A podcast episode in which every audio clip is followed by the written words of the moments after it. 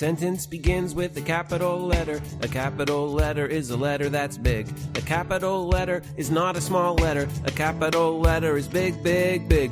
A sentence ends with a period, or an exclamation, or a question mark. A sentence always ends with a period, or an exclamation, or a question mark. Hey, hey, everyone. It's 372 pages we'll never get back. This is Michael J. Nelson along with Conor Lastowka. Hey, Conor. Hey, Mike. Thrown back on my heels by this unconventional start. What is happening? Everyone is wondering what's going on. Uh, this is the podcast where we go through books we probably will not like. And we are currently in the middle of Charles E. Harris's book, Truckin' Through Time. We're not in the middle of it, Conor. Yeah, we have We're, we're at the end. we have finished trucking through time. We have trucked through time. We have fully trucked. Time is behind us now. Time no longer is an issue for us. Um, but the reason you ask, why? Why would we start the show not with our tried and true theme song composed by Conor Lastowka and uh, Ennio Morricone, I believe? Who did you uh, collaborate with? Yeah, well, with on roped, roped in, roped in Ennio. Uh, he's you know he, he comes out of retirement every now and then to do a prestige pick like uh, the Hateful Eight for Tarantino or uh, a, uh, a a modest podcast uh, by uh, two guys he's never heard of. That's, that's his stated policy. Anyway, uh, Conor is just returning from uh, an undisclosed location. I assume everything is okay, although I've heard tales of, I've heard rumors, whispers of road, terrible road rash, and I heard the word contusions. Con- road rash and contusions. Uh, yeah, that was not only the uh, morning zoo team I listened to in the Colorado area. That was what I suffered while mountain biking. Uh, but uh, that was very painful, uh, scary at times. I'm perfectly fine though. Uh, but that was not my only regret from the trip. My my biggest regret was that I was in Denver, which is I don't know uh, an hour, hour and a half from the Wyoming border, and I was by, uh, by truck? Truck by truck, of course, yes. Yes. Uh, at a solid uh, uh, 56 miles an hour. But I was unable and uh, to convince uh, Lauren to travel to Wyoming with me so we could cross the border, check the back of a menu to see if the to see if the claim was true. It was uh, I will I may forever regret it, but uh, you know the rest of the trip was great, other than the than the road rash and contusions. But yes, we're back, and I received a weird email from you partly through the time I was off the grid for a while, but I, I get out of the woods. I see this email from Mike being like, "We've got to start the show with the with the with the dumb sentence theme because my God." It may have been the dumbest sentence we've ever read. Yeah, it certainly was, and uh, you know, as a welcome back, and and for those who are are Patreon people and others who listen to it, uh, you know, you mentioned uh, uh, trying to get Lauren to drive to a place to look at menus. I was able to sh- Bridget was able to share some of the the pain that she's endured through this. Oh, uh, yeah. in our in our last episode, and. uh you know what? She did not. I- I was giving her a, a reason to say, like, no, you know, I quite enjoy when you read me sentences. She's like, no, you know, it's like when someone tells you a joke and you have to laugh. it. yes. I'm like, geez, really? Wow. I thought I was selecting the, you know, the the funniest, the best. She's like, yeah, still. Wow. well, then clearly context is the problem. She needs to be, uh, you know, she needs a lot more exposure to what's going on. That's the. Uh, I, I keep uh, erasing her Kindle and only putting "Trucking Through Time" on it, so she has no choice. But that uh, that doesn't go over well. It doesn't wash. Um, so anyway, yes, the dumbest sentence, and I'd like to welcome you back from the woods, and uh, by letting you have a crack at reading the dumbest sentence anyone has or ever will read from "Trucking Through Time." And we'll we'll get to it in context, but even out of context, it is wonderful. no, sure. So, All right. so please have at it. This is Dale. He's lecturing the governor. The truth I'm speaking of is your hatred for a people you don't understand because of lack of want. Here it is. You have to want an understanding before you are able to have understand. Let's just, I'm going to do it one more time just, Yes, just in sorry. case you spit your stuff out through, halfway through. You have to want an understanding before you are able to have understand. Uh, so, um, you know, the, the Let's say you got that from your friend's uh, phone. How would you try to, you know, dig back through the spell check. uh, Sure, yeah, you- to you- try to get to what that actually means. it comes out of a can't it. fortune cookie and you're, you're you have to parse it you have to you have to want to understand before you're able to understand i guess the general hates the, guess. the the indians so much that he can't even begin to have understand because he does not want an understanding. Y- Yes. So, you know that's the uh you know you you uh you're not going to just like learn french. You have to want to learn french in order to make the effort you know? You can't you can't sit there like Jack Handey said and just just want the money. You have to uh, go out there and, and, and earn the money. Right, but it's not a misspelling of understood. He thinks that there is something called an understanding in that context. You have to want an understanding. before you're able to have understand yeah he's he's he's fully nouned it um, um, but yeah and, and then you know the the the using of I, I read the first sentence for context just to to show that he did use understanding correctly there. But then the sentence that follows it up is, is quite quite a treat as well because the, the sentence that follows it up is yes these people are different from the white man. Bold bold claim. We have not heard this this thesis yet so far in this book. Yes these people are different from the white man but not indifferent unless you make them indifferent. Uh, that that would have been one that um, I risked. Uh, you know, Bridget with the frying pan. I actually read that to her after we did. Oh wow, this will be the one that turns her uh, turns her whole understanding around. You know, that's maybe her problem is that she does not want an understanding. I, I think, and she was just, uh, you know, she was indifferent. I was trying to shake her out of that. In, indifferent. How does he use it in context again? These people are different from the white man, but not indifferent. Unless you make them indifferent, and that's I don't know. That could be like you know a uh, a a nineteenth century wordplay that people thought was clever. Like they're different but not indifferent. Like, but it's uh, the using it three times in one sentence is uh, right there. And uh, it brought to mind it brought to mind this quote, which is not the first time we've ever discussed it on this, but uh, I know what you're going to say. I think someone sent it into Patreon, but so yeah, go ahead. If we learn to care for others, to respect others, we'll learn how to care for, to respect our country. It's, That is uh, going way back. That is an early RiffTrax yes, short. the early RiffTrax short, and I, I think we brought it up uh, with Ernest Klein. I think we pulled it. So, yeah, it all it all ties in. It's all uh, it's all circular. So, if you want that understanding, folks, you need it before you're able to have understand. Boy, I uh, there's a lot of um, you know Grandpa No moments in this, uh, especially in the upcoming uh, chapters. But that was one of them where, if you don't know the word, you know, don't just don't don't try it. Just use a word that you do know. There's gonna be one there that's gonna be fine. Sure, but it's not like the word is um uh, it's not like it's a it's a complex word that you're sort of uh you're sort of you're you're tossing out there to to sound to sound uh to sound learned. It's uh it's the word understand. Well, yeah, that and indifferent though. I mean, like, Sure. yeah, that's not that's Right. not what it means. They're not undifferent. Yeah, that would have been even better. yes, But yes, your so your prediction was that that everyone was going to send this sentence to us, and you were correct. As uh, we have, it was sent in by Paige, Chris, Janelle, Elizabeth, Justin, and others. I'm sure uh, all sent in. You want to have an understanding before you were able to have understand. So well done on that prediction.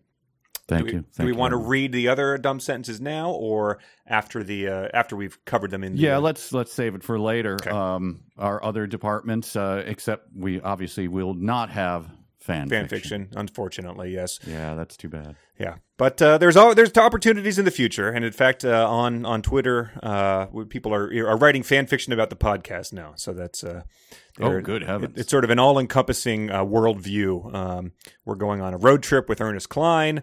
Uh, he's uh, he's telling us "damn it, boy" from the back seat. It's it's all it's it's sort of a it's like a, uh find Oh, that it's like a hidden picture thing where all all the uh, or one of those paintings by uh, Hieronymus Bosch where you can just look and all different things from the podcast are happening throughout this. So um, that is by uh, Janelle as well. I, I tweeted it yesterday. Hieronymus Bosch. Is that like a Where's Waldo thing? But yes, it's uh, and it's funny you mentioned uh, Grandpa No moments earlier because I uh, uh, during the course of our, our live show a week or two ago before I went out to the woods uh, made a lot of pe- bunch of people who had trucking through time books um, in uh, in Nashville. Uh, signed at least you know, I don't know five of them, and uh, Gr- Grandpa No was a uh, was a common refrain exchanged with those listeners. So, so I uh, I was shocked to uh, when we do our shows there. We'll uh, we do a little thing for the credits, and you know, just to greet the people there because they're standing out in the hot sun waiting for our show. So I'll run down the line and just sort of high five people and greet people. Uh, and I, I high fived at least three books of trucking through time. It was quite. Yeah, again, it is always strange to uh, to see them out in public, to talk about them in public, but it's a lot of fun. Uh, and on that note, we should uh, we should promote the uh, live recording we're doing. On, That's uh, right. Speaking of high fiving people, that's all we're going to do at that show. Yes. Uh, yeah. Give them the deets. Uh, Sisyphus Brewing, Minneapolis, same place we did our last one on September 18th, which is a Wednesday. We're going to do a uh, live recording of the podcast with uh, Like Trees Walking, your other podcast with uh, David Berge. So we're going to get together. We're going to discuss to be determined, and uh, you know, uh, just have a, have some good time, and uh, we'll try to do a better job of recording it this time. Uh, and in that we will record it at all. uh, yes, but uh, Dave Dave Berge and I on my other uh, uh, podcast, Like Trees Walking, will be. We have not watched it yet, but we will separately, much like reading this book, we will watch uh, the movie Christian Mingle Whew. with uh, Lacey Chabert, I believe. Uh, is that a Hallmark uh, actress? Yes, yes, she is. She's she's in the stable of Hallmark. Um, but Oh, this she's was from uh, Mean Girls, right? Yeah, she Maybe? was. What Yeah. was she on as a? Oh, she was in Lost in Space as a little girl with the wow. digital monkey, I believe. All right, Lacey. Yeah, it, sound, it does not sound. It sounds like the exact opposite of a Hallmark movie actress, but uh, Was she on Party of Five? Is that what she was a it looks like on? she was too. Yes. Okay, that's Uh, that's her fame. What's the rundown of, of the movie? Uh, it, Christian Mingle is the dating site for Christians, Uh-huh. and they made so it's a movie based on a dating site, and it supposedly is just wretched. So we're just going to run down, like how does how how do you do this? Anyway, right. so we're going to watch uh, Okay. more bad things. All right, so everyone, I'll watch it too. You guys should uh, all watch it so you know what they're talking about at the show. On our last show, we talked about the Ready Player One movie, which uh, fifteen percent of the audience might have seen at that point in time. Yeah, I think if you're including us, Sure. yes. So, yeah, we'll, we'll, we'll, we'll, we'll, we'll maybe do something that's a, a bit more relatable, but we also have been doing this for a little longer, so maybe we'll have more people coming out to the show to uh, to who know what we're talking about. that would be uh, that would be a, a good help. Yeah, yeah. Just you know, brush up a little bit. Yeah. Anyway, so yeah, that's uh, September 18th. eighteenth. Sisyphus Brewing, good beer there at Sisyphus. Absolutely. I- I've And, never uh, been disappointed. And there are shuffleboard tables out in the other room. So when you co- if you come in early, play some shuffleboard. Yeah, absolutely. Uh, let's uh, get back to the book. We have uh, we had left off at dive in. at chapter seventeen, and uh, so far we have had two truckers, Chad and Dale, go back in time. Uh, to what they believe to be pretty much any given point in history. Uh, time is fluid back here, and we get to a lot more anachronisms in terms of uh, historical events, uh, technology that they uh, are using that was not invented yet. We'll cover those as we get to them. But anyway, they save the child uh, Slim Fox, who turns out to grow up to be Sitting Bull. We are not sure how they decided on that fact at this exact moment, but they are now trying to prevent his entire tribe from being wiped out by the United States Army, led by a vindictive general, uh, his right hand man Collins. And uh, as we left them last time, they have escaped the general's clutches by tying up uh, the um, captain and escaping to go send a telegram to uh, the War Department in Washington. As far as I can tell, one of many captains, but I, I don't, but I don't know. is this is Captain. Collins. No, no, the, Collins is the bad guy. Collins is Oh, the this evil is Captain Troy. Captain Troy, also known as Tim, Captain Tim, Tim Troy, and he has his wife Christina Troy. So we we come to uh, with uh, reveille sounding at 5:30 a.m. and the men mustered out for the morning head count. All were present and accounted for except the captain, Sergeant Zero Hera, went to check and found him bound and gagged. So, you know, they left him there all night they they you know they they, they did this little, little tie him up game to to get a quick quick escape and i'm sure that the captain was like well when they don't hear from me in in five minutes they'll come and find me like this but instead he was tied up in his office for hours uh, which I found to be a delightful detail. I was uh, so shocked by Sergeant Zero Hera being back that I was. Uh, I I missed the fact that you're right. Of course, he's been the the ruse could have been like, hey, tie them loosely, and then I'll Right. just slip them over myself. Like Yes, I, no. I'm just taking them off. But nope, verisimilitude. We need to make it look real. Right. But so later in the book, later in this chapter, he's uh, the he's the general is very upset with him, and he orders him put in manacles and led away. And I, I felt thought at that point the, the captain might have been like, you know what, I've developed a taste for this, so yeah, buckle me up, big boy. I have uh, this is not going to be a problem. Look, I know we don't we don't pick on typos, but right off the bat, this uh, sentence got to me.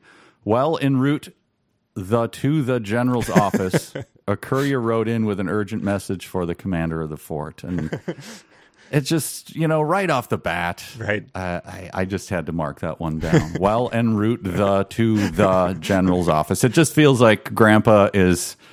You know, he's he's headed out to one of his beloved games. He's not interested anymore. Yeah. Oh no. The uh, the poker game is, is started, and there the, the guy even brought like a uh, erotic deck, and Grandpa is very very into what's happening there. I like also that we can from going forward. We've done this a lot. We can we can cage any pointing out of typos by saying we don't usually pick on the typos. yes. But uh, no it's offense, like having but, a uh, ventriloquist dummy and insulting people. You're big and ugly. Now, come on, now, Jimmy. We this we don't do this kind of thing. uh, we should we, we should we should wipe out the Sioux. Uh, but no, like there there is for every one we point out, there is uh there's a dozen going going unnoticed, and they they they do stack up these these last couple chapters. Yeah, Uh, we're not being we're not being overly picky for those who aren't following along. Uh, the uh, and then so the the courier who's writing the to the the, the to the office, uh, he's he salutes the general and uh, and tells him of the escape and handed over the message. And then when the captain is finished telling him how he was overpowered, uh, any guesses how the uh, the rich character of the general is going to respond to this uh, to hearing that his prisoners have escaped? Well, this is uh, you know this is a thing that happens. It's not ideal, but uh, we The general threw the message pro- on the desk and began to rave. so uh, no, no, no word on whether that's a uh, you know the uh, he has a pacifier in his mouth and to, to prevent him from grinding his teeth together because of the ecstasy he's taken. But uh, uh, the the other thing about that was that the what they the telegram that the courier brought says urgent and it says Sergeant Zero Hera and the captain looked at the message which said urgent and then back to the general. So those two are pretty much doing you know the office takes you know, just like looking looking down at this message back at the general as he continues ranting unabated uh, while this uh, while this whole thing is playing out, which I, amused me as well. They're doing uh, trombone zooms into the letter that's left untouched. you know, like this, the comic zooms. Yes, Uh, one of the things the so this leads me to uh, to an interesting thing. I, I dove to the uh, to the dark web again. Because of this tendency we've brought up many times before, and it Okay. happens in spades here. The uh, the tendency to have a character speak at length before it is explained who it is Oh, and man. in what manner they are speaking. incredible. And so this is the general. Um, this is it, Captain. I want those two men in custody, whatever the cost. If they want, if they went to that Indian village, I will personally take a company of troops and drag them out. This certainly proves their guilt. They are spies, and I'll see them hang. Have Collins scout around the fort and pick up their trail. It should be easy to follow. Do this immediately. The general shouted. so this uh, That's- this confusion that he puts in there. It made me wonder: Is this a, a, a thing elsewhere? And uh, in fact, it is. I, I, I found a couple of. Uh, this is interesting. Sure, yeah, no, it sounds like it. Some Like- uh, some auditions of uh, of actors when they get a piece and and they don't have the stage direction or the you know thing up front. They put it at the end. Okay, This can okay. this can lead to a lot of confusion. So like I'm Ron Burgundy style type of things where you just you get to the end Exactly. realize okay, huh. Yeah, and uh, some some famous examples here. So uh, I'm just going to uh, I'm going to play these. Uh, here we go. I, I have I collected them. They're Okay. s- sort of famous. I think you'll recognize. Sure, yeah. them. 15. This is Vito Corleone.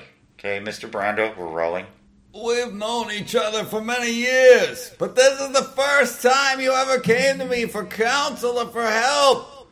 Let's be frank here. You never wanted my friendship. Instead, you come into my house on the day my daughter is to be married and you ask me to do murder for money.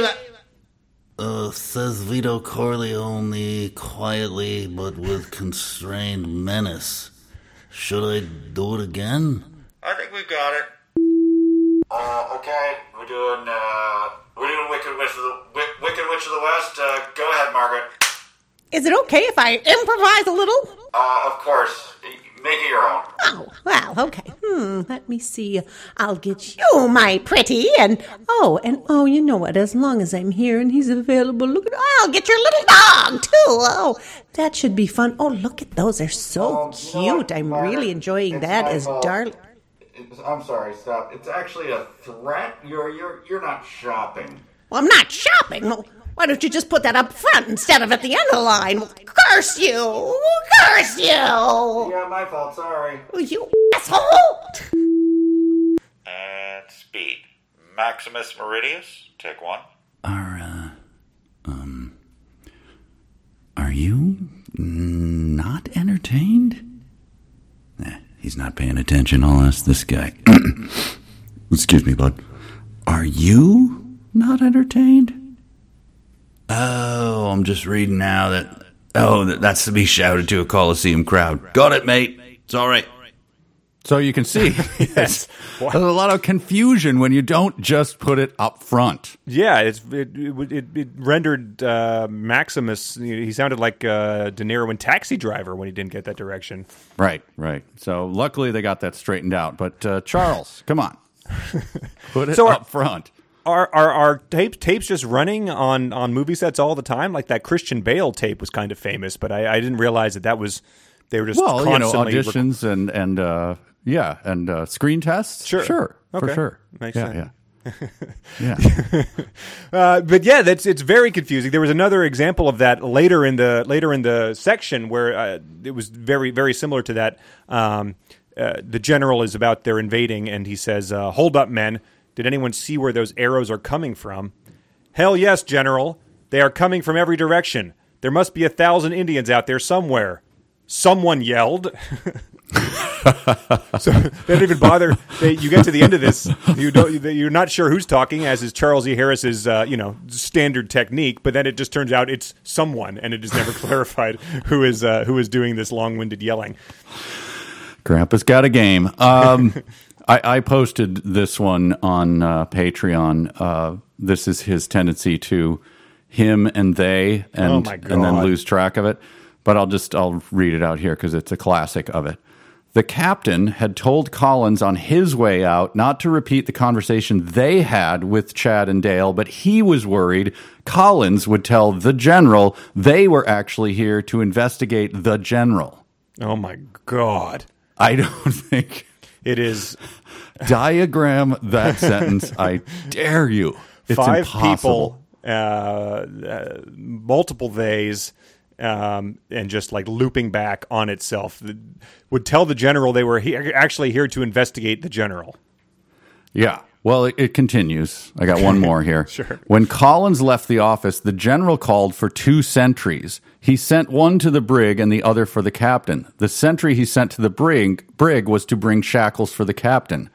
he placed the shackles behind his desk and the sentry behind the door. Wow. Who did Yes. wh- what? he was just going off to get them. Who places? Time, well, you know, the time uh, ceases to uh, play by the same rules in the Charles E. Harris verse. So, we're, we're- who's to say true. that uh, you know, as he goes off to get uh, two people for shackles and one for the uh, for the captain, and then places them behind the desk, or maybe the general does that. We're not, uh, you know, skipping ahead in time, or maybe Collins is able to to truck through time himself. Sans truck. Is that his? Uh, is that his hand wave away for all of our questions? Were Yeah, he here? It's like, Right, hey, you yeah. guys forget, man. We're back in time. Doesn't Yeah. work the same way. Yeah, Tesseract. That's what happened. Unstuck in time. There we go. Done. Uh, I, I I did like that uh, that when Collins got there, he he rode in at a full gallop and didn't stop until he reached the general's office. So I was imagining, you know, the, the Arnold riding the horse in True Lies into the elevator. Collins is just galloping all throughout the fort as people are, you know, leaping out of his way. Uh, you know, there's a there's a janitor pushing a mop who has to jump out of the way at the last second. I had that same one, and then I thought, well, he he kind of clarifies it in the next sentence. Oh. so given that. Given that I have so much, but but yes, I resented that equally as much as you did. Uh, and then, uh, so so what uh, Collins says after he's been scouting is he says, uh, uh, "General," he shouted, which is there we go, right up front. Nice. Uh, yeah, pretty pretty pretty good stage directions. I picked up their trail just outside the fort where they met up with about a hundred or more Indians. Which is uh, uh, sort of surprised we didn't notice that, sir. Um, that a hundred or more Indians were, were gathered just outside the fort. Our guys, uh, our guys really, really suck at uh, at, at watching the fort. Um, because I guess the Indians just sort of whisked these guys away. But uh, if they had been here to attack us, wow, we would have been absolutely dead.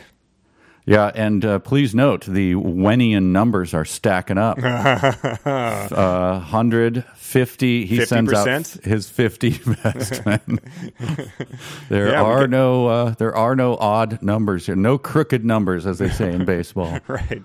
Um, and then Colin says uh, the captain doesn't know it. This is also for us as well, since we didn't know this. But uh, but I stayed outside his window last night and heard them discuss you and some kind of newsprint the captain's wife brought back from Philadelphia. So he's doing the uh, the Shakespearean character eavesdropping, you know, with his hand cupped to his ear, like peeking over the window, uh, like Kilroy. Um, which you know, eh, maybe his services would be better utilized picking up on the hundreds of Indians gathered outside of the fort uh, that they're that they're currently at war with. But you know, I guess peering over a windowsill is is a good thing as well. Also, a good storytelling technique to uh, just explain that after the fact, not while Sure. it's happening to set up drama. Like what they weren't aware of was that outside. Like, nah, it's just. Well, I'll cover that later. Sure, at any given time, someone could be overhearing anyone else's conversation and then bringing it up later. Why not? A thing that delighted me, uh, yes, uh, it delighted me that Sergeant Zero Hera stayed pretty consistent through his last uh, mentions here, except for a moment where he's referred to in uh, like a proper noun, the Sergeant O'Hara. Oh wow! Oh no, sorry, the O'Hara. so he's zero Hera everywhere, and then uh, later it says when the captain was carted off Collins and the O'Hara entered the general's office. Uh, maybe that's just the thing he's been trying to get going. You know, when he's playing you know, pickup basketball with the guys. Yeah, maybe he uh, for he lived in uh, California for a while and uh, lived near the 101 and the uh, the five, so he uh, he named himself that. Right. Uh, speaking of, of other characters, um, we we get a, a, a brand new character, um, which is a uh, we're we're about you know probably thirty five pages from the end of the story at this point in time, but uh, right, you talking you talking Kidwell? it, baby, yeah, baby, am I? Yes. so I marveled at this. I marveled that we're getting one now. It's incredible. We get we get him, and we get another one uh, a few pages later. But uh, we get Lieutenant Kidwell. In case you're wondering, Lieutenant Kidwell has not been mentioned, but uh, it's it's sort of surprising me. It turns out that he is uh, he is the third in command. Uh, after the formation left in pursuit of Chad and Dale, the general summoned his third in command, a Lieutenant Kidwell. Not the Lieutenant Kidwell. He hasn't earned that yet. Hasn't earned it yet. Kidwell was a green, raw man who had only seen duty in Washington as a desk clerk to a congressman. He had seen no action, but was game and eager to have a shot at an enemy. He had never seen the first sign of the battlefield. So naturally, this, this is the guy that the general makes his third in command. He's a uh, he, he's, It's he's a, baffling. yeah, he's normally the type of guy that he would be like, "All you've been doing is pushing a pencil in Washington, but uh, congratulations, you got the promotion. you know, you're you're the third in command of this thing." He's green, he's raw, he- he's never seen the first sign of a battlefield, so he's uh, um, e- eager to see what he would screw up. But as a spoiler alert, we will never hear anything about him ever again in the rest of the book. But I love that the the general's explanation for why he sends him out, like he's green and raw, and you you think there's going to be something like he's doing a double fool, like they're going to recognize him as a fool, and therefore, Sure. no, no, there's none of that. When he assigns him, he says, "I realize you are new to this kind of duty." But I trust you know you have been trained for just this sort of thing. Wait, I trust you know you've been trained for it. I was unaware I had been trained, sir. Oh, I, uh, now that you mention it. yes. And then I love this. Be advised, war with the Indian can be the most nerve wracking and dirty. That's the thing I'm most concerned about, sir. How nerve wracking and dirty will it be? Will the war be? Again, I've heard no- really good things about it, but now you're starting to taint my uh, my Sure. view of war with the Indian. Sure, there's a there's a soldier that's surveying the utter carnage at Gettysburg. There's seven hundred thousand dead soldiers. What he's most ticked off is is that uh, Grant never told him it was going to be nerve wracking and dirty. Right. this war that they've gotten themselves into. Yeah, it's a hell of a pep talk he delivers. He, he, he goes on to say they do not fight conventionally as our prior enemies. They are notorious and formidable opponents. They fight to win. They are relentless and will fight to the death to protect what they have. Once we encounter the enemy, it will be a fight to the death, theirs or ours. So he's Yeah. really uh, he's he's he's he's he's not quite Patton here. Uh, you know, I also And- thought huge slam on their former opponents. Unlike everyone else we fought, these guys are trying to win. Yeah. um, they'll actually kill you. maybe they were Who the hell were they fighting? the Cleveland Browns, maybe that was who they were up against. yeah, it's uh, so yeah. Maybe maybe that's why we don't hear anything about Lieutenant Kidwell is because he just got the hell out of there and back to his uh, back to his desk in Washington. Well, he he gives them the rules of engagement, which are quite striking, and I assume, uh, you know, uh, you know, extra constitutional and outside of his orders. Uh, we will attack the village, showing no mercy. Take no prisoners. Do not worry about women and children. They must be taken as the enemy and killed also. the, the response is not, sir, this is outside. No, it's, I understand, sir. I will not let you down. Well, Uh, look, uh, new guy. Hey, horrendous war crime. I'm in. Don't even right. say another word. well, good. he probably knows that he's been trained for just that sort of thing. That's, that's Now probably that he's been they, made aware of the fact that he was trained for this. right. So yeah. So so Kidwell is on board with the war crimes, and uh, the the urgent telegram is still sitting there on the desk, uh, not to be read at any given time. Um, but they're going to take their fifty guys uh, right out to the Sioux village and uh, just and, and massacre everybody because you know he's fired up. I guess about uh, Chad and Dale. They thumbed their nose at him and they they killed a bad guy. That's about where we are at this point in time. Yes. Uh, and then uh, another stunning Charles E. Harris touch. So the that conversation we just talked about, you know, we must kill women and children, and you know, the other guy going, "Sounds good." Yep. The very next paragraph, no break, is the trail led directly to Green River, and the sergeant held the column at the edge of town. We're in a new scene. We're not anywhere near what was just happening. Oh no, it's it gets nuts. This they, It these is stunning. And did you notice in this? Uh, it start. I think this has already been brought up. The Office already once, and I thought of this. In the Office, they would just drive to New York from wherever the hell they were supposed Oh, to be. sure. even though they were clearly in a uh, parking lot in uh, Culver City in California. Right. They'd always go, uh, "I'm going to just drive to New York, and then I'm going to go to Boston after." The, there was no mention made of like what are the what are the distances between everything. Yes. And in this one, he just starts all these three locations. It's sort of a triangle. They all take just under an hour. oh wow.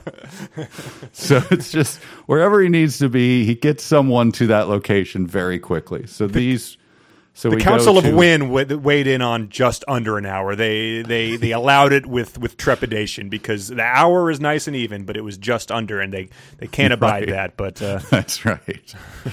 Uh, but yeah, so we go back to uh, Christina Troy. I just wanted to point that out that the travel seems remarkably easy, and and locations are just sort of jammed together like you know Lego blocks or something.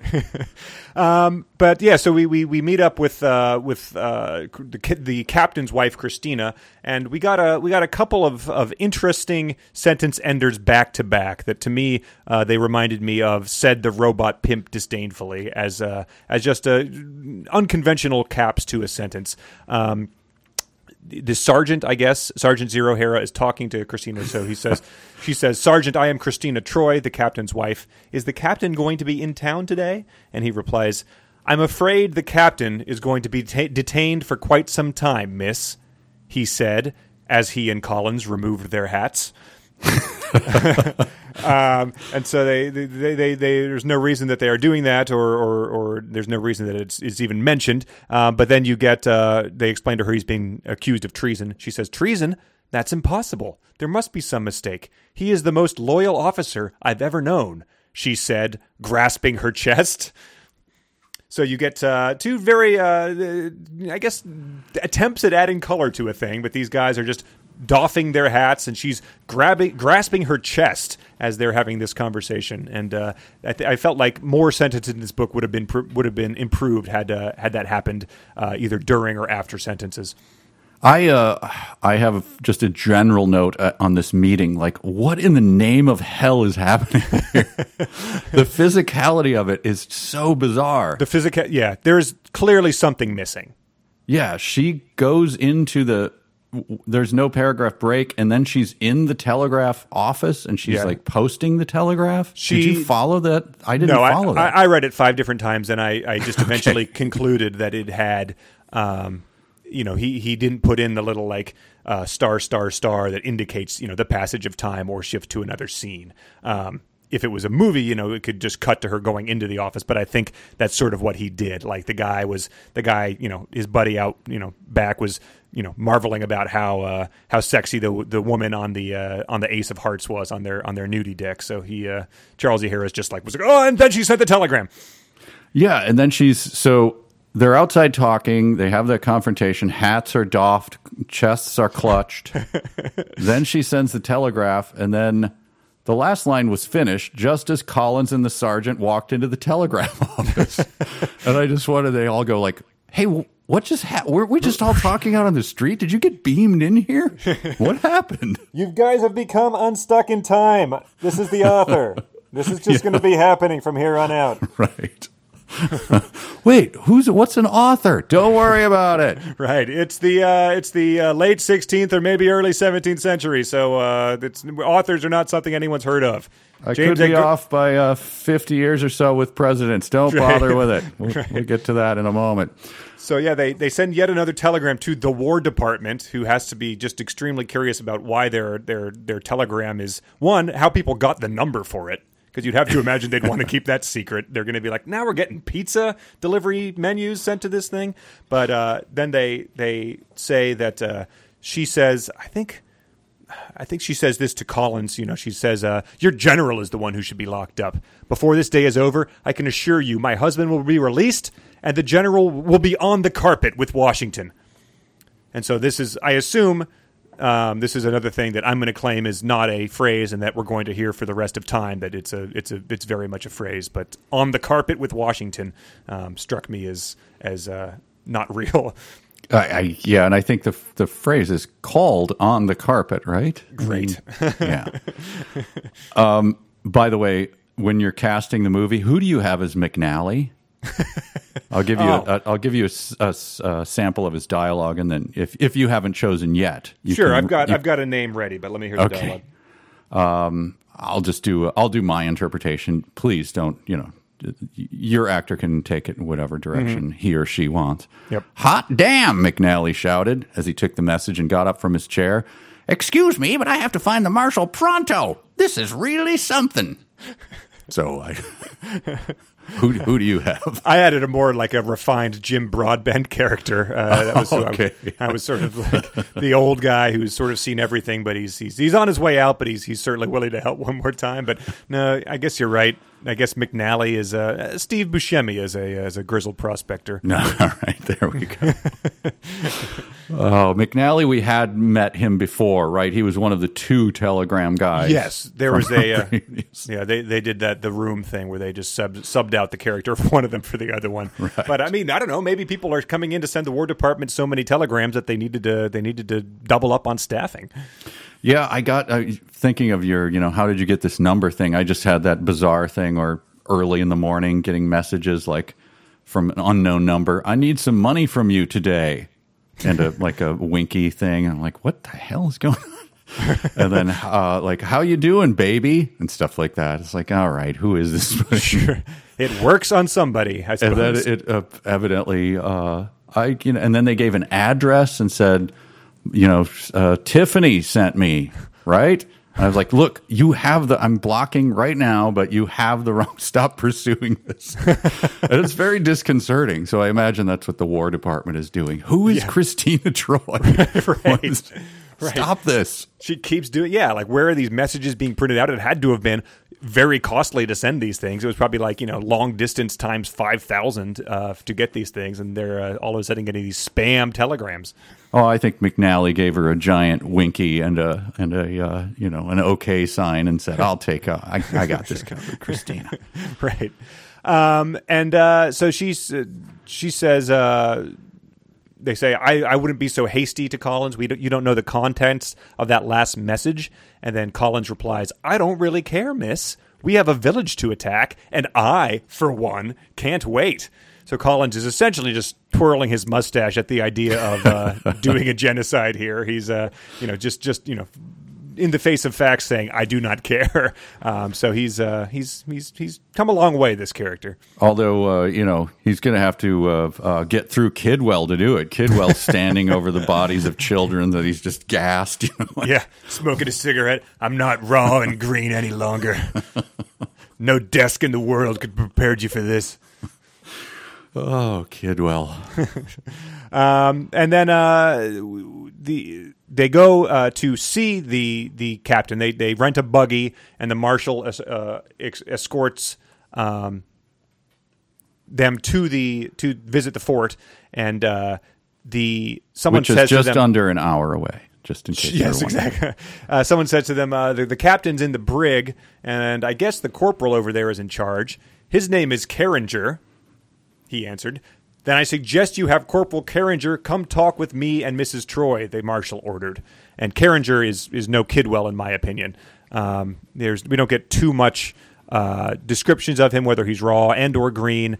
Uh, maybe he's just jealous that Kidwell got the third in command promotion over him because he too is never mentioned before or after this occurrence. I marveled at that. It was amazing. It was a it was a laugh out loud because of Kidwell just like a page before, Yeah. and then getting this guy. If this was a you know a, a, a real book that, that, that Harris had kickstarted, you would you would have to assume that was a a uh, you know two thousand dollar level backer who just you know got the right to have his name in the book. But uh, clearly that was not the case. Shout out to uh, Carringer and Kidwell. Right? They teamed up. They put their thousand dollars was uh, pooled. sure. Yeah. Oh, fine. I'll allow it because this is of course the only pledge to my Kickstarter. Yes. Uh, the marshal, who becomes uh, a uh, an ally of Christina and the, the Troy family, I think, as a whole, uh, he's a real philosopher. I understand your position, Mrs. Troy, and I think you may be right. But I have to find out what is right and what isn't. yes. It's- I mean, that's true. That's how we all seek the truth. We think we have a, you know, we probably have a confirmation bias or we have whatever our cultural biases, but we, we need to find out. So, Sure. yeah. Yeah. Just I think the- you're right, but I need to find out if I'm right. What is right being what right. patented. Yeah. That's his. You know. I think My when we epistemology needs a little uh, uh, updating. when we finish this book, I think that will be the thing that is the takeaway here is that the the use of of the same word in sentences multiple times with mm, slightly different meanings, or or, or five times with all the same meaning, uh, will be the will, will be the Harris trademark. Yes. Uh, also, Christina Troy, very, uh, she's you know a great female character. I think we can all agree. Sure, she's But she yeah. sometimes gets confused about whether she's on land or sea because she says, "We'll rent a buggy at the Coral." Oh, not, not, not the corral. So. Yes, I'm picking on typos again. Sure. Go to hell, everyone. It's it's funny though. um, but I liked uh, I liked this uh, statement. You know, we we we have had many many defenses of the of the Native Americans. We are we are again and again uh, asked to consider who might be the real savage.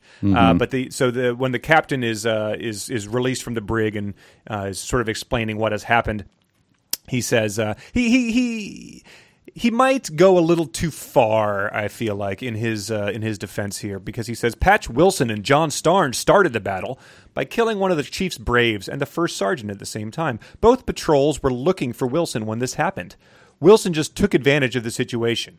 The Indians wound up capturing Wilson and placed him on the torture pole, which only added fuel to the general's anger. And then it sort of ends. And, uh, you know, that just, I think that, you know, you might, what happened after they placed him on the torture pole? Because that's, uh, you know, some momentous event in our mind. And Wilson would probably, uh, you know, from wherever he is at this point, he'd probably agree with that. Uh, but no, they just, they just placed him upon the torture pole. They placed uh, John Coffey upon the electric chair in the Green Mile and, uh, you know, yada, yada, yada. He should have he should have made it even more passive, you know, and then someone was placed on a torture pole, yes. but let's not quibble about these right. things. It's like, oh, that sounds. Is that like the uh, 1920s uh, fad of flagpole sitting? He was, uh, he was, he was just placed on top of the flagpole, and uh, you know the the paper came out and wrote a story about him after 20 hours. Then he, right. he put uh, like 32 marshmallows in his mouth while he was on the torture pole. Is that is that what happened? Right, and once once they deplaced him, everyone had a good laugh. But uh, yeah, so it just it just seemed to be burying the uh, the lead, and the lead, of course, is the is the Wang severing and burning. So yes. they uh, and then so we get this, and I think we discussed this on the on the previous previous episode. But they they do open up the urgent telegram, and it uh, it, it it I mean this is the, this is the context of it. General Rollins, stop! Make no attempt. All caps. These are very hard to read. Make no attempt to vindicate Forbes' death. Stop. Uh, information received creates doubt of your ability. Stop. Relinquish your command to Captain Troy. Stop. Place yourself on inactive role till further notice. Stop. James A. Garfield, President of the United States. And so, as we, I think we sussed this out, but uh, we later learn um, at the end of the book that this is all happening in 1831, um, which uh, Elizabeth, one of our readers, pointed out was the year James A. Garfield was born. Yes. this is stunning. It's a yeah. So like, uh, she also pointed out that the telegraph was pretty much invented in 1838. So that's a funny little uh, thing as well. And the, what makes it even even better in my mind is that the the actual president in 1831 was uh, noted uh, Indian fan Andrew Jackson. So uh, even even more so, uh, you know, historically anachronistic that the uh, you know instead of it being like sounds good, like take care of him, uh, AJ um, was uh, might have been the actual uh, response from the actual president at this point in time. I uh, I also note give all of those things, of course, huge and important, but uh, he should have put in the telegram back like, "You're lucky I was strolling past the war office at this time. I was having a sandwich and I heard the beep beep beep beep beep. beep. There was no one in there, so Right. I, I, I pulled it off and immediately fired off this response. Yes, You're reams of lucky. paper on the ground of the War Department. They're just rolling in nonstop. Got an ad for karate lessons or something like. Uh, so then that causes the uh, the marshal and their uh, people to go to the Scranton paper office that is the fort, right? Uh, well, uh, they're going to the Sioux Nation. This is happening at the fort. Oh, They're this going- is happening they're- at the fort. They're Yeah, going yeah, to the, right, the right, third right, location, Yeah, yeah. which um, yeah, people fast travel to. Um, and uh, they what they the way they en- embark upon that is they say, uh, Marshal, would you be willing to accompany me to overtake the general before we wind up in a war with the entire Sioux Nation? I will be happy to, Captain, but we have to hurry. They have a few hours head start on us. Eh, we'll catch them, Marshal. oh, well then, fine, nothing to fear. Sounds good. I, I didn't tell you though that Kidwell's on the job. Um, does that change your opinion? he sits down, stricken. My God, We're doomed. he's so raw. His This- his greenness. This young nation of in 1830, uh, 1880, we, we're we're doomed. But so this is I just realized this too is that you know uh, Charles E. Harris is the most prominent thing about him is that he's a proud resident of Nashville, Tennessee. Uh, minutes from uh, the Hermitage, Andrew Jackson's house. Like, there's Oh, no way that he couldn't have known. I mean, right? Like, I, I've I've you know when I go to Nashville, do you think Right. that I'm going to visit? no, but we've had people who we, we work with who have gone to visit that as a historical site, something to do, and so I, you know you get the sense that he's uh, he's probably a big deal there. I don't know. It's like you know I went to school in Charlottesville, and everyone we of course were never we were always too hungover to go visit Monticello, but we always uh, we knew it was there. my my you know my sons live in both sons live in Nashville and uh, you know when I used to get their credit card bills I didn't get a lot of bills from the Hermitage I That'd be a wise uh, that'd be a wise move on a dive bar, like when you call yourself the office or something. yeah or you you just go to the Hermitage and say look we're just going to do a three way trade here buddy You're going to take a little piece of it The guy at the Hermitage is like, "Well, how far is this? Uh, I only do three way trades with places that are a little less than an hour away It's from me." just under an hour Sounds good. I'll, sounds good I'll assume all your all your debt. uh, that was chapter 17 It I don't have anything more Nope, that's how it ends. Um, and uh, we can, I think, move right on to chapter 18, which uh, starts with, uh, we, I think we've got the, we're back in the fort. We've traveled, I mean, sorry, we're back in the uh, Sioux village. And uh, we're going to get some, some strong, strong Dale presence um, because the, uh, the lookouts of the Sioux have already spotted the general's horses, along with Kidwell, we assume. And the lookouts come back, report this, and um, you know the Sioux are a, uh, a proud nation. They have you know obviously fought many wars before. They've got a chief, they've got a medicine man, they've got Blue Duck, they've got all these these great warriors. So uh, they decided to let Dale handle all the strategy here. Dale, Wow. who's uh, been Dale. back in 1831, eight or 1880 for mm, four or five days. What you want to do is you get all your fuzzies and your tarps. what about our bungees? Yes, yes, grab them as long as. Uh, what color are they? Uh, yeah, this is amazing, and and the plan is it, it's astonishing. Did you? Yeah. Uh, I tried to track it. I eventually I just gave up on it. Sure, uh, I so- forgot that actually fuzzies are involved in. I was kidding, and then I realized no wait, no, yeah. I have I have that as an actual note. a central part. It's like a uh, it's like a '80s Sierra adventure game where you, you pick up a fuzzy somewhere and then you keep it in your inventory the whole time, and then at the end it turns out you need to use it. Uh, but he, Chekhov's fuzzy. right, uh, Dale says, uh, "Tell the chief to send the women, children, and old ones across the river." Uh, so far, all that people have gone off the river across the river for is to get busy. So um, I, I, I, hope that's not his intent here. Um, I hope that Chad and Lightfeather are not currently across the river. But uh, he also says, leave the dogs and horses here.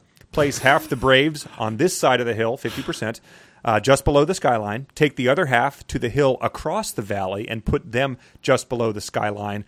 Chad and I will go with you to the end of the valley in front of the hill leading to the village. And so, so yeah, your uh, your mental picture of this of th- when there's been nothing described in this village except for you know a, a fire that they're grilling wangs on is a, a, a hill across the valley Well, get skyline. be- below the skyline. Hill that's leading to the village? if- to get below the skyline means there's a hill, so just go to the other side of the hill, right? right, yes, Below the skyline. Well, where are you standing? If I'm on the hill, I can't get. If you're on the top of the hill, I can't Right. get below the skyline. he means out of sight, I suppose. Um, but yeah, it sort of is like you know, if you're if you're filming this, this is how it will be. They'll they'll just sort of pop up from behind the back of the hill, like that's how it's a it's a two dimensional image in his mind. Uh, Right, and this like is keep in mind this whole thing is being translated. So Right. Oh, he's yes. doing all this, and like the, obviously the word fuzzy translates quite easily. There were no questions about that. Uh, white flag, uh, cavalry, uh, truce flag, all of those things translate instantly sure. to the Sioux Nation. Those are all names of, of, of warriors that we we never really got to met. Those are the, w- White Flag and uh, Lit Fuzzy were two of the uh, two of the screw ups in the tribe. and then he, but he says, uh, when the soldiers reach the bottom of the hill, chatter, I will fire a fuzzy in there to signal the bra- braves to fire a volley of arrows on an angle to land directly in front and to the sides of the patrol at the same time. So that obviously the chief is used to that. Is like, sure, sounds good. right. Fire the volley of arrows at an angle, Yeah. as as So- opposed to not yeah to in without a without a vector of movement uh, fire them into some into some sort of like one dimensional space Right. This would scare the troops and the horses, bringing them to an abrupt, abrupt halt. Another volley would certainly get their attention. so the first volley will scare them, but the second will get their attention. right So they tend to get pretty bored and distracted immediately after being scared in battle. right the uh, the entire the entire plan um, fortunately hinges on them. You know the, the the necessity of the general being a gigantic hot-headed dumbass. Right. Uh, because yeah, like so what essentially these guys are their their their position always has been we're peaceful. We've done nothing wrong. So the US Army is approaching their doorstep and Dale's solution is to just launch a ton of projectiles of war at them in what is certainly an act of war. Yes.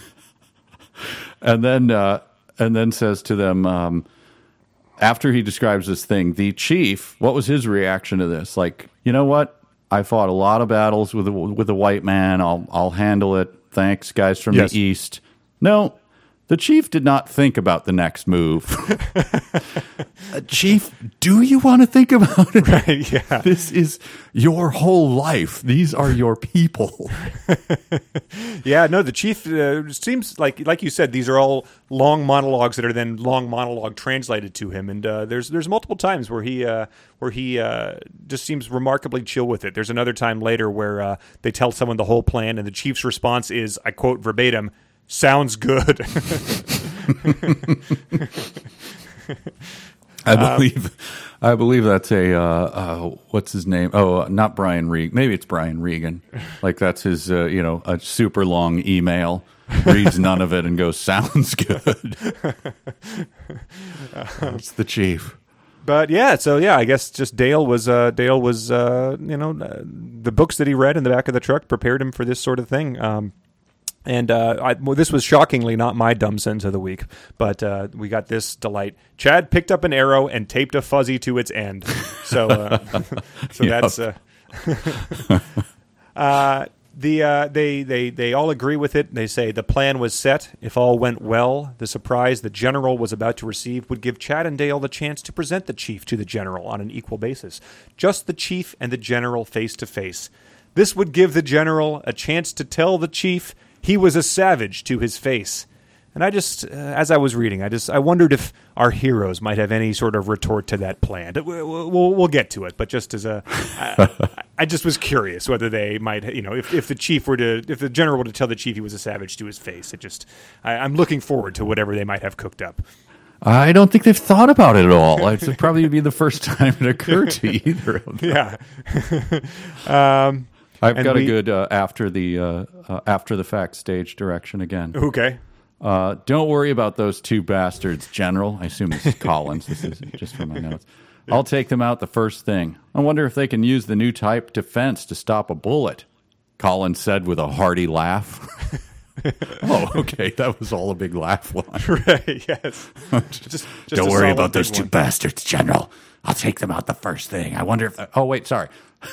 don't worry about those two bastards. Oh, Charles. And Hardy is it? Is it Hardy or is is that okay? Not Hearty? I, yes. No, it's spelled. Sorry. Okay, it's just just a hearty sure. laugh. Yeah, he was uh, he was eating a uh, he was eating the East of the Rockies version of Carl's Jr. as he laughed. That was the.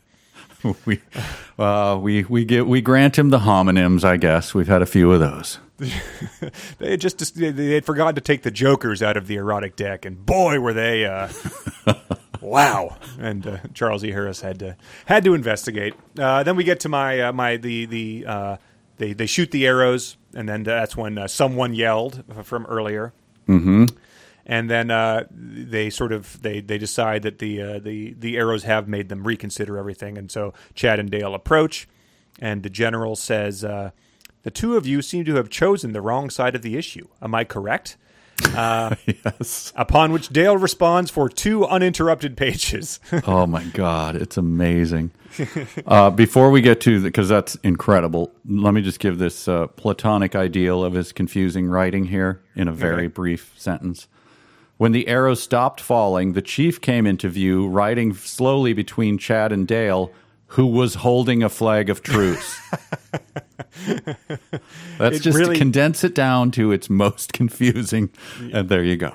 yeah, a very simple image reduced to now you're not sure who's holding the flag. It could just as easily be him or the other guy, since it, It doesn't could be the chief. way. It could be the general. It could be Chad and Dale. It could be Right, they could be stretching it between the two of them, like yes, uh, like one of those things that a football team runs through before a game starts. yes. Uh, but then we get to uh, boy, do we get a We get an earful from this guy. He's not happy. Okay, I you know I, I did not take down a single note from it, um, but I, I just I just noted that he responds for two uninterrupted pages. I have um, I've called a dumb sentence of the week, so we'll Okay. save that for later. um, and here's another. Uh, I think this is in the middle of it, so this is just a confusing thing. We were brought into this situation by pure accident and have seen with our own eyes the entire development from its beginning. you have been informed of each incident that has happened and have decided to remove the Indian instead of the problem. With this in mind, Washington has been notified as to your approach to the impending situation. Oh my god! I just wrote, "Ooh, strong word." Wait, what? Are you? Yeah, that entire sentence. Are you has- lecturing me, or I don't know what's happening right now? yeah, there's there is a uh, every part of that those two sentences took place at a different point in time. Yeah, Like, and you know, you just are- imagine him like narrowing his eyes and like maybe pointing a strong finger, sort of outstretched, and you know, forward in his saddle, and the other guy going, "I don't know what you're doing. Are you are you mad at me, or what? What are Yes, you saying?" If, you, if you've ever like gone to a country where you don't speak a word of the language, and someone has had an animated, uh, you know, conversation with you, or is worried you're going to hurt yourself or something, you're like, you you can understand the tone, I guess. So yeah, if he's pointing his finger and wagging it at the general, the general's like, I understand he's not happy with me, but I honestly can't tell what the hell he is saying. It's it's like a uh, a moment I saw a person yelling at a um, a person from a Chinese buffet who I guess in ch- certain Chinese culture, um, smiling you do that when you're embarrassed or when it's and so. A guy was going like, you know, I had to wait like for an hour to get my, uh, you know, General Tso's chicken or whatever. And the guy was smiling and he's like, don't you smile at me, you son Oh of my a bitch. God. I was like, I think he's actually like, he's very embarrassed right Yes, the guy's right. like, He's a- stay out of this, man. This guy's laughing at me. I'm like, no, no. It was I'm really horrendous. Grinning at the, uh, I, I'm offering you free meals for a year. I am so embarrassed. Like, Uh, here's another one I pulled out of the speech. Uh, and as you guessed, I don't think you quoted this yet. Uh, stop me if I have. You call them savage, and you have come here to take the lives of every man, woman, boy, or child. Is this not savagery?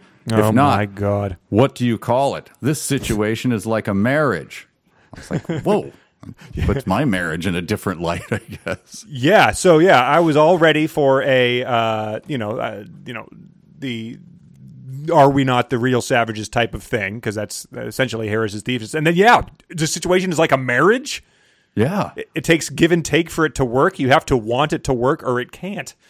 Well, you know- imagine so the chief is again is standing by listening to this. Like this guy's, it looks like he's defending us, but then the the uh, you know translator, who dancing leaf or whatever, Yeah. he's saying things like, "I am certain you are acting on your own accord in your plans to attack these innocent people." Washington would never. Gra- it's so, the language is so weak and so confusing. Yeah. that there's there's no way this is making any impact with anyone, even the people he's trying to defend. Right. And this is where the, the, the, the thing we led with the you want an underst- you have to want an understanding before you're able to have understand uh, segment came from. So that is uh, just as confusing. Uh, I did like this. Uh, you know, I, I liked the. Uh, this was another sort of Anakin Skywalker kind of quote. You know, the gen- general showed up here to wipe them out, to kill everybody. Um, the rank of general was earned, sir, and I'm sure by your accomplishments and your ability to make decisions. But somewhere along the line, you've lost your perspective of the truth.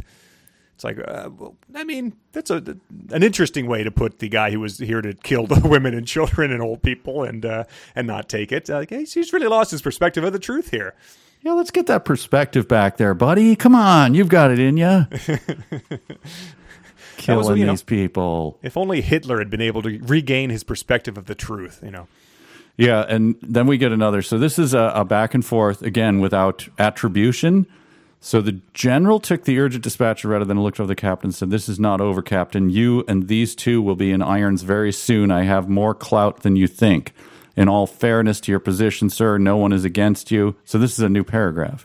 Yes. But, but there's no attribution. This situation has gotten out of hand, blah, blah, blah. This comes from higher authority than you or I. I apologize for your embarrassment and your inconvenience. The captain answered. Son of a.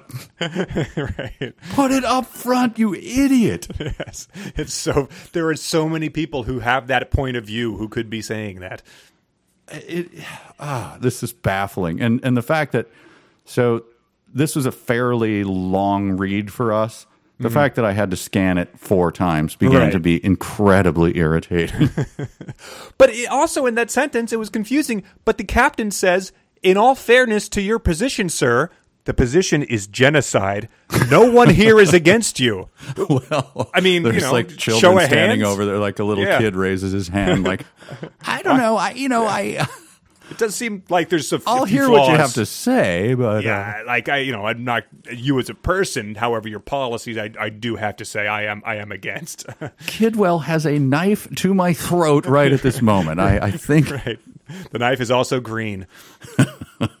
um, so yeah, it's a, it's a, it's just very confusing, very clumsily uh, stated. I mean, but also we're hearing these points for the for the dozenth time. So Yeah, and so then, so we're at we get the lecture, and then um, uh, the marshal rides in, right? So he brings the the message that that the general should have read, correct? yes, uh, the urgent telegram. Yeah. So my my notes get a little sparse here, but anyway, this was like coming back home. Marshal, my name is Chad, and this is my partner Dale. we want to thank you for your part in correcting this matter, and to also thank you for the Indians. uh, just it was like coming home. Yeah, it's like uh, someone shows up at your at your at your house with a um, uh, come the holidays with a, a platter of Christmas cookies. You know, thank you for the Christmas cookies.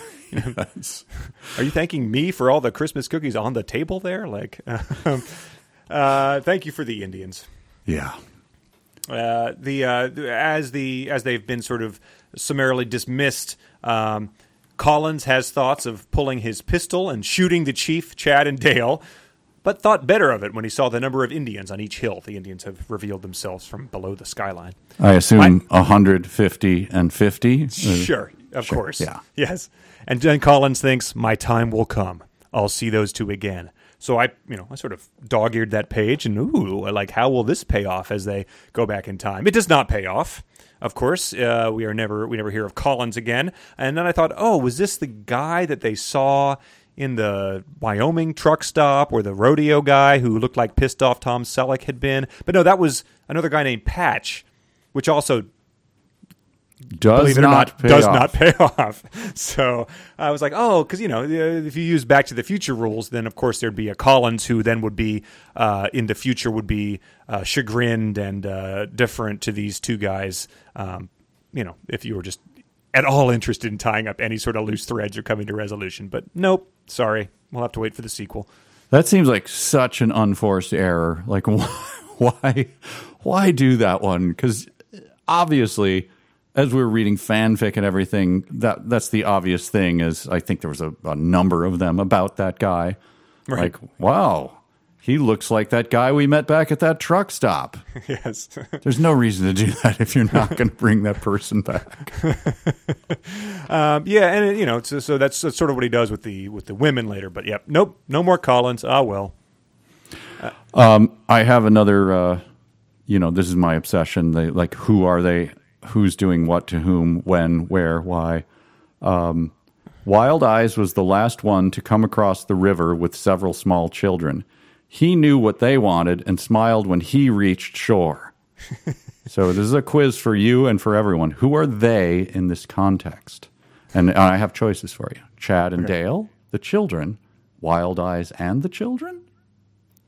What's the correct answer? I'll read it again. Wild Eyes was the last one to come across the river with several small children. He knew what they wanted and smiled when he reached shore. Uh, the children they want soft buffalo hides.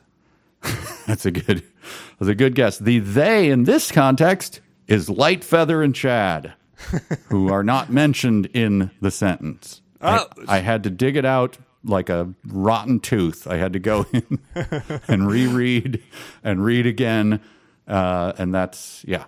Well, so what? Well, so what they want then he's coming from across the river. He knows what they want. Oh yeah, that's exactly what it is too. They're, but they're he's smiling at their uh, at their horniness. right, right. Wow. But the children too are getting a little taste of that. Right, yeah. Wild Eyes is giving them a little elbow, and then they they look at him blankly, and he gives them, "Ah, you'll understand when you're older." yes. But yeah, so they're uh, they're I think they're they're get, they got one more uh, one more moment together, and uh, Light Feather says, "Come, Fast Cat, Blue Dawn and Slim Fox have prepared a special place for our last time together. I Yeah. have many I have many plans for you to take as memory until we are together again. You will not soon forget tonight." Uh, So yeah, uh, Grandpa is uh, Grandpa's all riled up again. I I I, I wish he had expounded upon because she seems to be landed on pretty thick, but uh, she does not elaborate on these plans that he's never going to forget.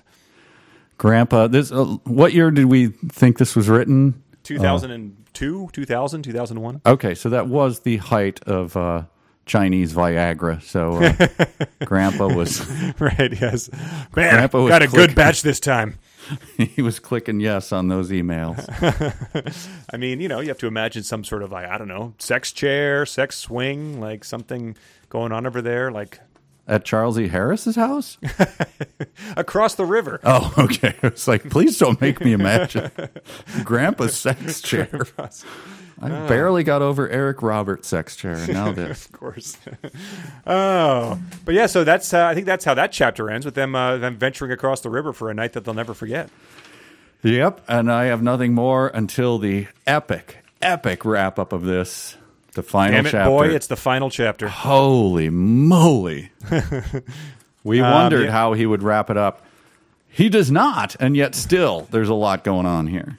Yeah, absolutely. Uh, well, it sort of uh, it sort of begins with they've been told, so reiterated that they're going to be together again once they uh, go back in time, and that they have to leave tonight. Um, but uh, starts chapter starts with Dale began to feel sadness by having to leave this boy and his little friends who thought so much of him and Chad.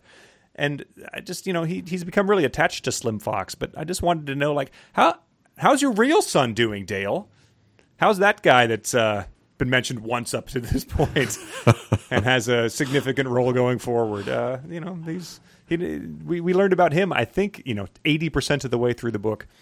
Well, he becomes pretty much the central figure of the book Yes. at the end here. Right. Um, you neglected though. This opens with uh, someone uh, bilocating, which is pretty pretty neat trick. The chief and the captain had smoked the peace pipe, and the captain and the marshal had left the village for the fort. so he's in two. The chief and the captain smoked the peace pipe. The captain and the marshal left the village for the fort. Wow, unstuck. Yep. There, it- that's how. Time, time, time travel. A little Two- less than an hour. Yep. Captain can be in two places at once. Uh, yeah, and uh, you know, these Christina and the boys are just hanging out at the fort, I suppose. Maybe with, uh, maybe with the uh, what was his name? The the second guy that wasn't Kidwell. Uh, oh, just- um, uh, uh, oh, oh, it's not Garrity. Oh, I had it on the tip of my tongue. I, Oh, I'm, damn it. I'm Carringer, Carringer. Carringer. I'm still enamored with McNally. I'm a McNally guy all the way. Uh, so uh, Chad gets back from across the river, um, and he says, "Hey, I have some news that's truly unbelievable." Yes. What's that, partner? You and Lightfeather going to have a papoose? Dale asked with a laugh. So, um, just real, I don't know, sensitive, cool. Yeah. hey, what's hey, big shooter? What's uh, what's happening there? Like, I look, I we're traveling through time, and yes, I impregnated a, a Native American. This is weird and serious. exactly. I might be my own great grandfather at this point in time. Stop snapping me with that towel. Uh, but then Chad explains what has happened, and uh, he's seen and Um, they've both seen an amazing thing across the river. He says that there's these sort of pictographs, uh, glyphs, cave drawings um, on the uh, on the sex cave they went to, and he says it was a picture of a wolf covering an area about four square feet. Uh, that way, the water dripped from the ceiling, eased over its body, and the light from the entrance to the cave. It took on the look as if it were moving. It was painted white and its eyes were a soft light green. Dale, it was captivating. I couldn't I couldn't stop staring at it. That's So- that's what he did on Yeah. the last night of his life with what has been described as the most beautiful woman who has or ever will live. yes, it has been uh, who is just as you know is incredibly into him is just like turned on by his mere presence and has just told him you're never going to forget tonight he sees a cave drawing of a wolf you have to imagine it's just a poorly rendition version of the uh, the famous wolf moon t-shirt and then he just can't stop staring at it Where are you, Chad? What? wh- Where are you tonight? Be with me. Like, man, this wolf. Oh my god. wow yes. it's it's they didn't they didn't even have airbrushing but it looks like the side of a guy's sweet 70s van man Ah, look at the texturing on his fur over there. Uh, but yeah, but lest you fear, lest you fear, Light Feather uh, is pretty into it too. Um, she the the wolf, um, and she says that there uh, magic things have been happening with these cage drawings ever since before she was born. She says once you enter the cave, strange magic things may happen. Of course, I had other things on my mind and began to pet and play with Light Feather. Yes. so we've got uh, we've got grandpa's slang coming out of petting which always even you know even when i you know when you'd read like old books or hear about the you know that thing that always made me uncomfortable um, That that is a terrible, terrible. I don't care if it's you know its era is it's from a different time. It's a different slang. It is awful. yes That was also one of those uh, chances I took immediately after being upbraided by Bridget not to read her anymore. I did read the pet and play. She's like, "Stop it! Stop it!" nice yeah i think i would rather read about yiffing than uh, than petting Yes. So, uh, but then she says the strangest thing of all happened, and the wolf started talking to them. Says that uh, it says reiterates, I think, sort of what the what the vision of God, Great Spirit, the eagle said. It said that Dancing Leaf would be forever with you and Marie. She will marry your son and make him a son to be proud of, and give you many grandchildren. Uh, so this is just a, a vision into the into the world of, of Dale's son. We get more. It says from all indications, you and I are leaving at midnight, and I'm taking the love of my life with me. And the son you thought would never amount to anything is going to wake up from his dream world and become someone to be proud of. Hell, he may even find a job.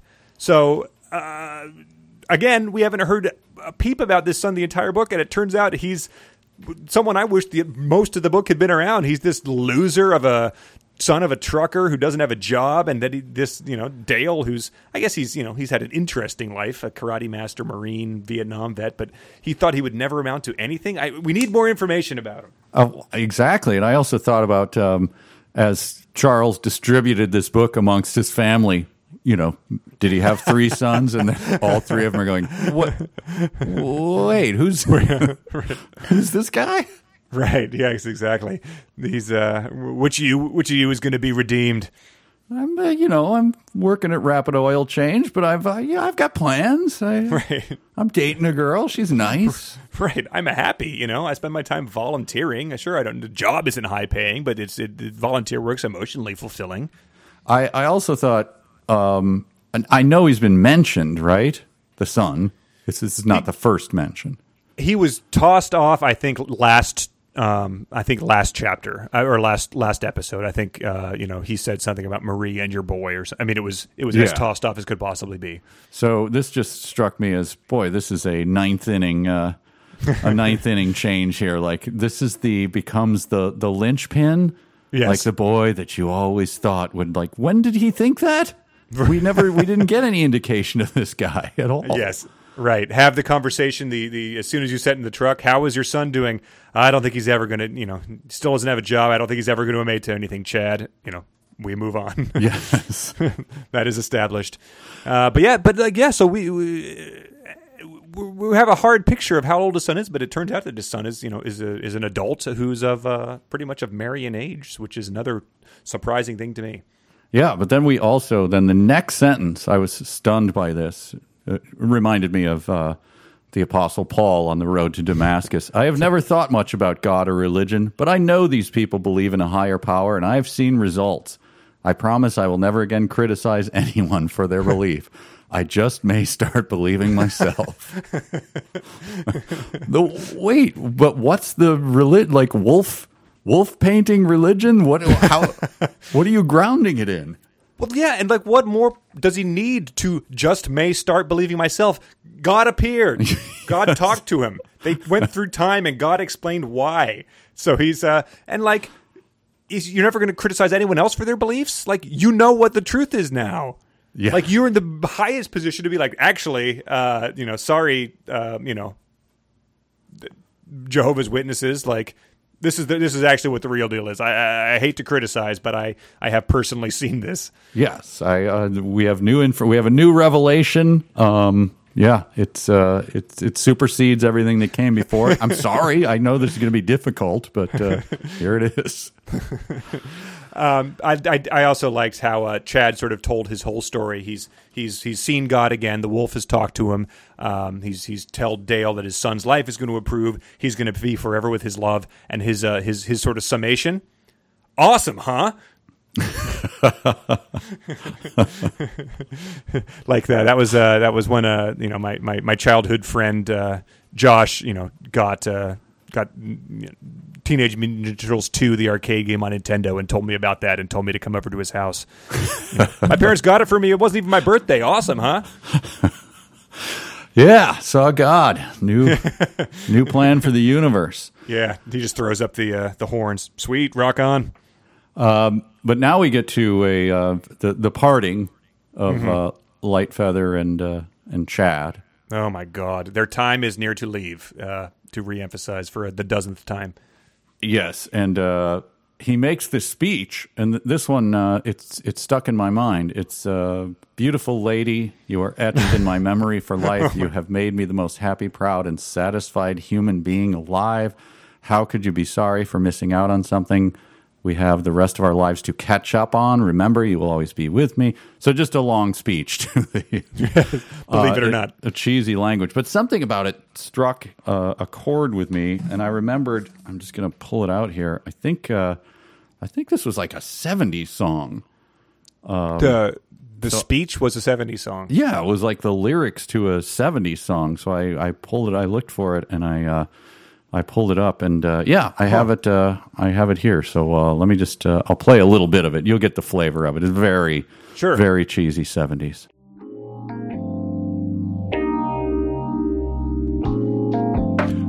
Beautiful lady, you are etched in my memory for life. You have made me the most happy, proud, and satisfied human being alive.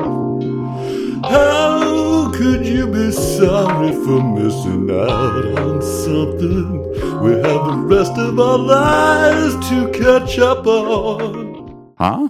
Wow, yeah. So, Yeah, so, I mean, he's a was very cheesy. It was very cheesy. Yeah, he was obviously a, a, a fan of that style of music, so it was a nice a nice shout out. Anyway, Oh yeah, okay. So I uh, I got ahead of myself. I thought that the I thought that the '70s guy would have trucked through time himself, read the book, gone back to record it. Wait a minute. oh my God, you just blew my mind.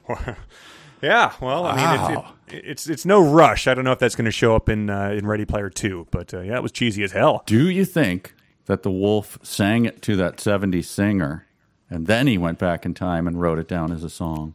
It was a pretty uh, pretty smooth groove. So I think that if that uh, if that guitar lick had started kicked in, that might have uh, might have got people in the '70s petting and playing and Yeah. all of that. Pet. Our favorite word. Um, yeah, and so he uh, the the wolf um, had had had given him the the '70s song, and uh, we sort of he gets choked up as he's approaching all these people. He gives Slim Fox a glossy print of uh, Chad and, of himself and. Uh, Dale standing in front of their truck, so he's he's completely ignoring the butterfly effect. Just at this point in crushing butterflies again. Yes, he's didn't he? What he was flipping coins around before to McNally and all coins, of this. Yeah, yeah, yeah. Um, so yeah, they've uh, they've uh, des- decided to make their exit. Um, Chad can't really talk because he's too choked up. And uh, once they finally sit there for Wells, they begin walking towards the top of the hill. And this is where I started to be like, all right, you know what's what's going to happen? Um, how are they going to get out of here? What's going to be the dramatic reveal? Um, but uh, they walked towards the top of the hill and began to hear the sounds of traffic, so they picked up the pace. When they reached the top, they saw their truck sitting in the same spot they had left it, motor still running. They looked back to wave at their friends, but they were gone.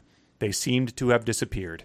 And can you guess Dale's response when they have transcended time, uh, metaphysics, all known rules of uh, a place and being. Um, holy holy moly this has uh, changed my whole outlook um, i am uh, i'm a new person i don't know what that new person is yet because i'm shaken to my very core i don't know who i am what i am what my purpose is but i must Damn it, boy, they're gone. Dale said as they ran for the truck. so we uh, that's their uh, that's that's that's them uh, moving moving moving ahead in time by 250 years. and I love that they quickly. This is not like uh, wading into these waters that we were so familiar with from the first chapters uh, and just putting a toe in. This is like, uh, you know, full baptism. This is the Nestea plunge for those who remember that. They walked around the truck and checked the tires and the load. I'm driving, partner, Chad said. You check the Qualcomm and see if it's working and check for messages. I'll check out the CB. So they're just immediately back in. We are truck guys, truck guys. Maybe get a knickknack or two out of the cooler. I don't know. Uh, but yeah, like the back on the Qualcomm, you know, they're not missing a beat. Like they've just uh, and like you know, if we want to quibble, they didn't. They just sort of walked through time there. There was no trucking involved. Uh, Yeah, that's true. That is, that's the truck was not And an uh, issue. I hate to spring these on you two in a row, but I, I, I Dale Dale has a good idea. Oh, wait a minute. uh, wait a minute. I'm going to put it back on you. Oh, fine, fine. Dale has a question for uh, for Chad, and and I want you to guess his response. I could eat the heck out of a hamburger and French fries. What about you, partner? Dale asked. What do you think? Uh, Chad replies to that. Uh, well, Dale, it's been a trying week, and um, I know that we haven't really talked about what we're eating, so we probably are pretty famished. But I've uh, I've reconsidered a lot of things. Number one, You took the words right out of my mouth, Chad said as he eased the truck onto the freeway.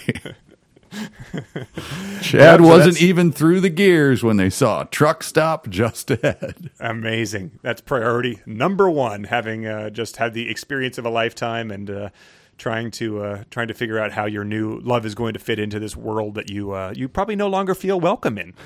Right. Oh man, fantastic! Uh, but yeah, the, uh, the the first thing Dale does is uh, Chad sort of eases into the booth. There are no uh, modern day patches, no modern day Collinses. Do not worry. Uh, Dale goes to call Miss Marie, and uh, he comes back and reports about all that. He says, "I felt like a fool after I talked to Marie. I woke her up and she was surprised I called. She said I just talked to her last night. I didn't try to explain.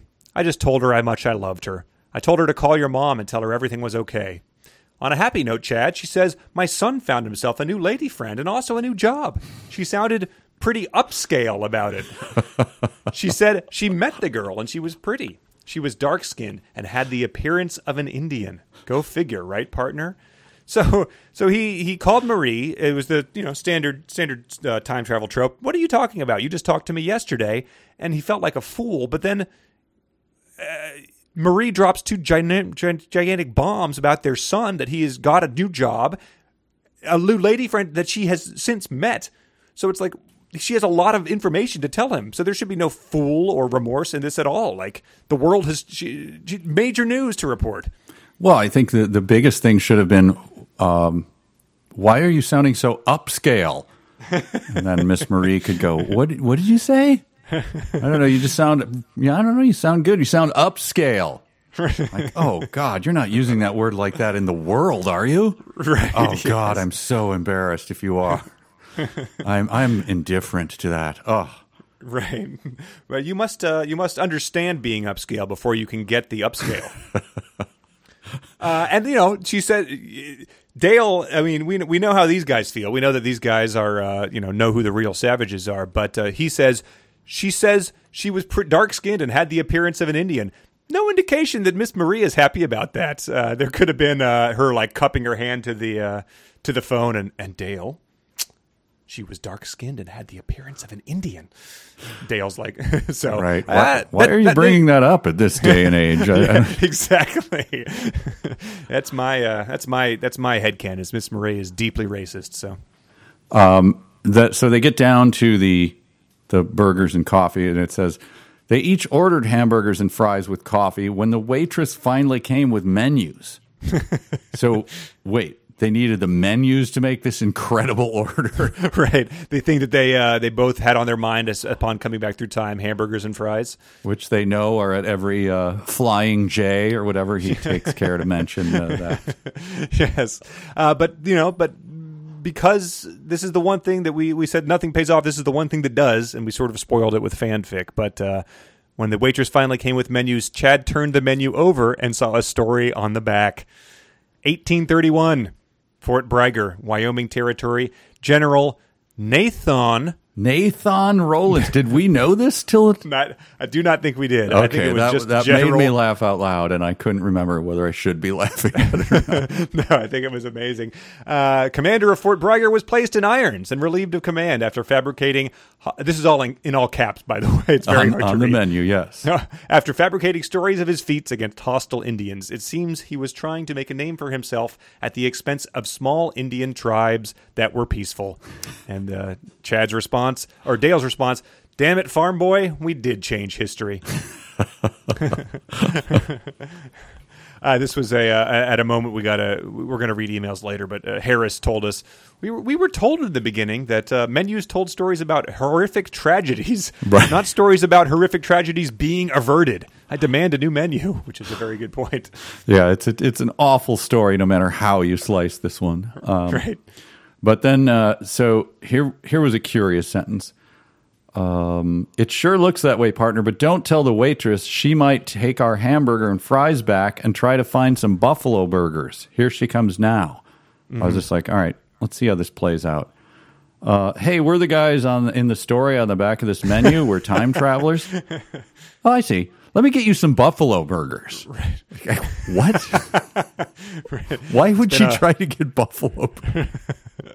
It's been a, it's been a long haul, you guys. You should really probably lay off the uh, lay off the lay off the trucker speed and uh, and I don't know rest for about twenty hours if you're making ridiculous claims like that. Um, but yeah, put, put, eat these normal hamburgers that you've already ordered. Um, no reason to swap them out. You you need some food in your stomach. She casually strolls over to the uh, sheriff who's at the counter having a, a coffee and a donut. Ah, these really, I mean, these guys, keep an eye on them. Uh, serve them buffalo burgers? No, that never came to my uh, never Yeah. came to my mind at all. Are, are you feeling okay, Sheriff? That is very unlike you to suggest that, Sheriff Collins. Uh, and then I assume you wrote down the uh, their their self summation, their uh, their own description. Oh my God! Well, yes, of course I did. So yeah, Okay, they, they, go ahead They, they they decide that one of them is going to uh, get fuel in Evanston, Wyoming, and take a shower at the Flying J. Um, and before the before the sentence, uh, Dale says, uh, "There's something I can't figure out," which, granted, is accurate and justified. Chad says, "What's that?" Dale says, "The time. We left the village close at midnight, and when we got to the truck, it was eight fifteen. We lost eight hours and fifteen minutes somewhere. Where do you think that time went?" That that's what he's hung up on. That uh, of all the things that have happened, and he's uh, he's just curious about why they came back to the present eight hours and fifteen minutes later than uh, than when they actually did it. Uh, it was just stood out to me. But um, the yeah the summation, I I thought. I mean, I'll go ahead and burn it. It was my dumb sentence of the week. Oh, okay. possibly, Sorry. possibly of the Of book. course. but uh, Chad's response to that, as, as Dale is hung up on a missing eight hours and 15 minutes. We may have lost eight hours and 15 minutes, partner, but we gained seven days of mystery, drama, excitement, compassion, horror, and romance, along with many, many other words that could never explain the trip we took trucking through time. You have to imagine they both turned to the camera immediately after that to uh, as they as they delivered essentially like the book blurb from the back of the book. Boy, oh boy, Quint, we sure did witness some jaws here today. You know, Luke, uh, we defeated an empire. You kissed your sister. We didn't give the Wookiee a medal, but we sure did fight some Star Wars. oh man, he's uh, that had to be one that his family, you know, just like uh, you know, cringe to the point where they had to leave the room. You know, RC like- Koba him. Yep. Yeah, like ah. Uh, but yeah, it's uh, so that's all one sentence I read. It sounded like there were pauses, but uh, no, he's uh, he he pretty much gives the uh, his his query letter to an editor, his his elevator pitch for the book in uh, in the final uh, final end of the end of the end of the book, and it, it would be a fitting end. But we do have a uh, we Oh got sort of the, uh, a post credit sequence, which you know if you're if you're hoping there's a, just a little more nonsense, we've we've certainly got some for you. This is a uh, a coda that I wish he had never. I mean, it, it could have been just a sentence, right? Obviously, it Sure. could have just been like, uh, you know, he looked up and you know, or maybe I, I would have liked if she had given the uh, and she will explain in a moment. It's quite Right. obvious that who Right. she is. If she had given the uh, honk your horn sing- signal, you know, the passing below the Right. below the Or big horn thing, and like, and then she's like, and then he looks over and sees, oh my god, it's her, Right. But she's like, you know, pressing a ham against the window of her car on the way to spring break or something. yes. But no, we get a very bloated coda on this of him meeting the love of his life, and man, does this go on? Mm-hmm. It's Holy amazing. cow. Yeah. So they see a car swerve off the road and they, they decide they're going to get off and help the driver take care of the damage. And she says, uh, I'm fine, she said, rolling down the window. I'm just a little embarrassed. I received a phone call that was quite disturbing and lost control of my car. Uh, in true Harris uh, style, we do not learn the contents of that phone call until much, much later. We learned that it was her, uh, her fiance calling off their wedding. Right. Um, and like you, like you said, if you know, uh, you know, they could have just uh, she could have just rolled down the window and it was her, you know, and you know, Leo's top topples over at the end of Inception. Blah blah blah. Like we move on. Uh, end of book. But uh, you know, it keeps going. Chad, he became Chad became speechless. Uh, he, she looked exactly like Lightfeather, facial features, smile, and that beautiful black hair. Chad tried to play it cool and said, If you are not hurt, we'll be glad to pull the car out of this ditch. So he's very cool, as he says. that. He's uh, he's uh, he's pretty much you know Steve McQueen or uh, you know uh, I don't know Ryan Gosling. He's just you know, r- remaining very cool. Uh, and uh, here we go with uh, Grandpa No again. Uh, the uh, he got a brand new uh, brand new spam email package that he opened it up. Chad opened the door and she turned sideways to step out. She was wearing a short skirt, split at the side. Yes, and uh, Chad stood back, which is one word, at least in my, and stared. I'm so sorry to stare, miss, but you remind me of someone I knew that was very close. Before she could respond, Dale had a chain. Before she could respond, Dale had a chain and hooked it to the bumper of the car and to the DOT bumper of the trailer. Yeah, Dale is. Uh, Chad is like, could you, Dale? Could, you, could the towing wait five minutes as I reintroduce myself to my soulmate?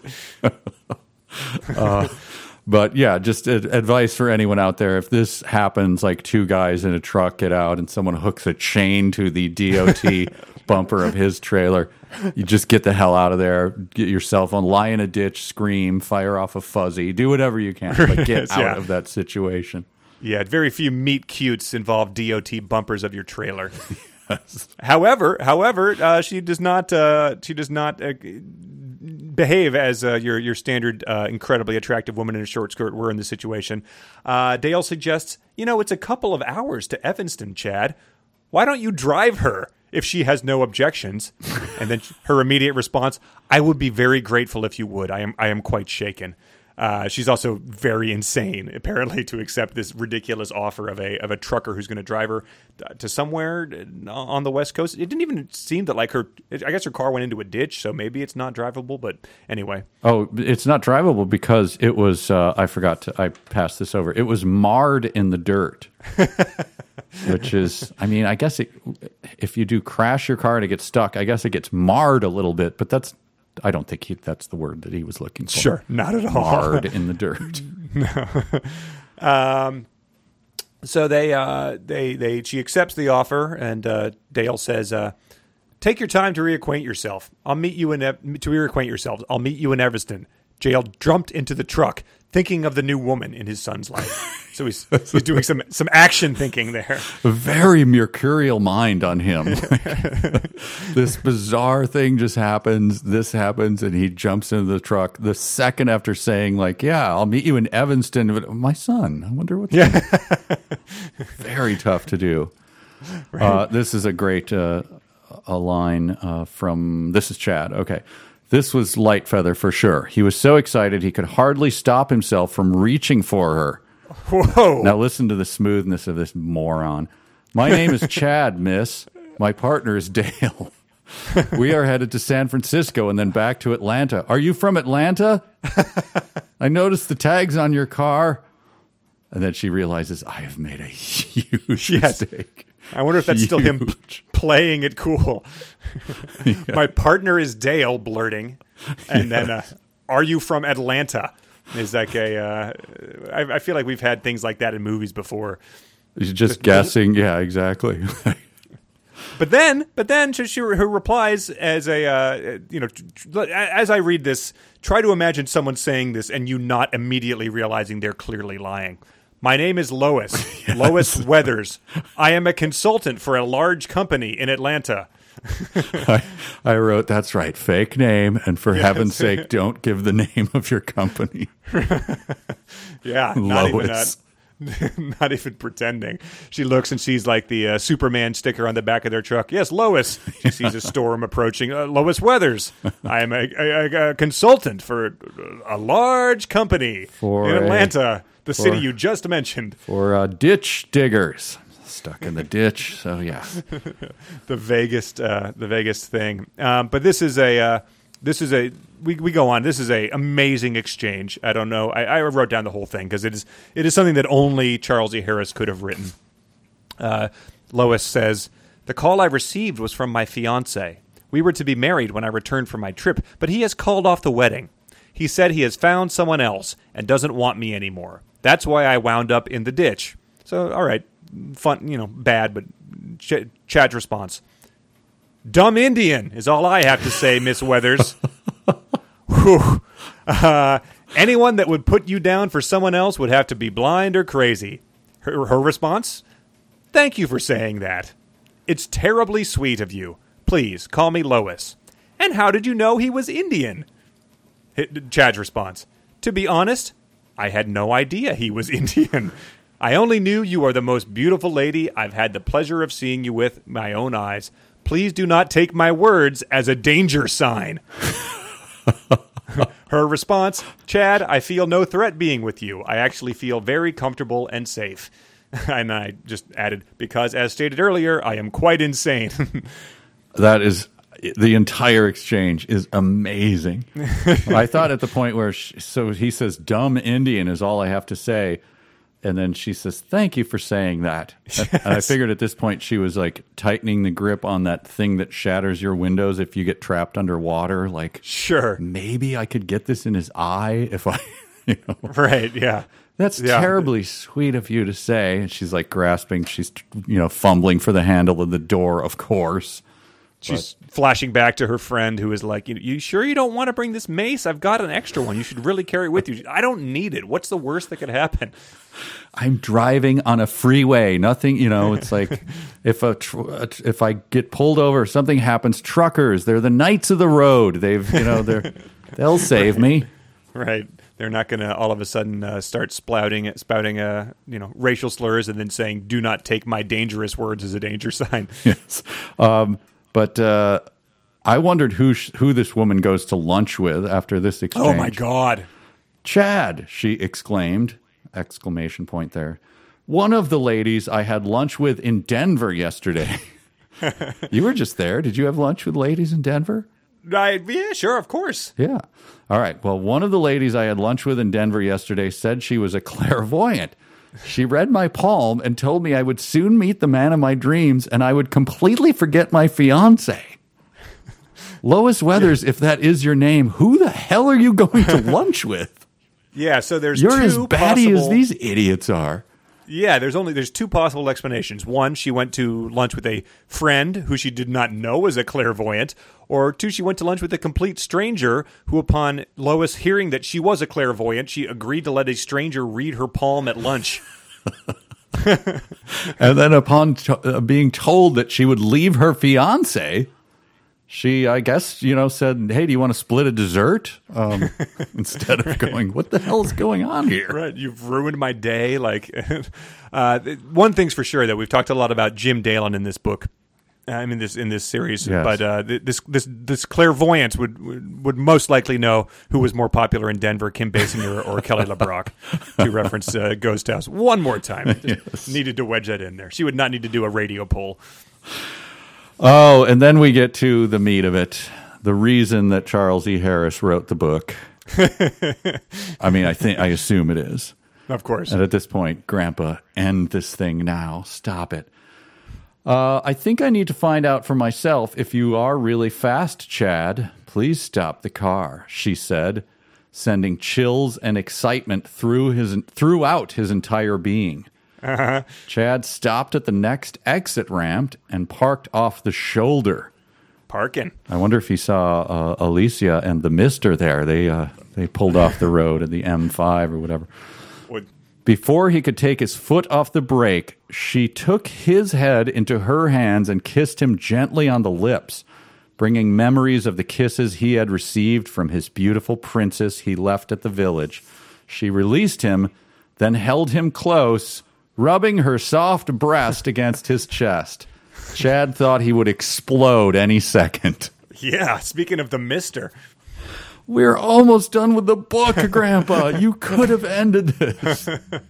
Yeah, well, you know, disregarding how the physics of that movement might work across, you know, the emergency brake and the and the the, the shifter and stuff, but good lord, she's just immediately. I mean, sh- clearly she's she's an emotional wreck, having had her her her wedding called off this quickly and surviving a car accident. But all of a sudden, she's rubbing her soft breast against his chest. this is a quick turnaround from uh, going to Chili's, meeting a weird lady who said something really rude and sort of like, what? Like, no, look, don't bring your friend around anymore. And then going off the road. And yeah, she, I mean, she's adjusting well. You have to say that. She's been so buttoned up working for a large consulting firm in Atlanta that you know the first opportunity she gets to let her hair down and go wild, she, man, she's going to take it. Good Hey. consultant gone bad. Mr. Weathers didn't raise no fools, boy or girl. Uh, so yeah, he's uh, Chad. No word on whether he does explode. Um, Thank God. But it, it it is a rental car, we are told, so it does not matter. Uh, if well, well, Charles was staining. doing the uh, the public reading to his family. At the end of it, he did stop. He put a finger on the page. He stopped and he winked at everyone after the about to explode and went quietly like he did.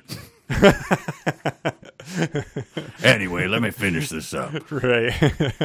Um, and then he says, uh, pre, post, making out, petting, exploding, whatever. He says, Lois, do you have to fly back to Atlanta? I don't want to think we could ever be apart again. This is this is just really romantic dialogue. I feel as though we have been together forever.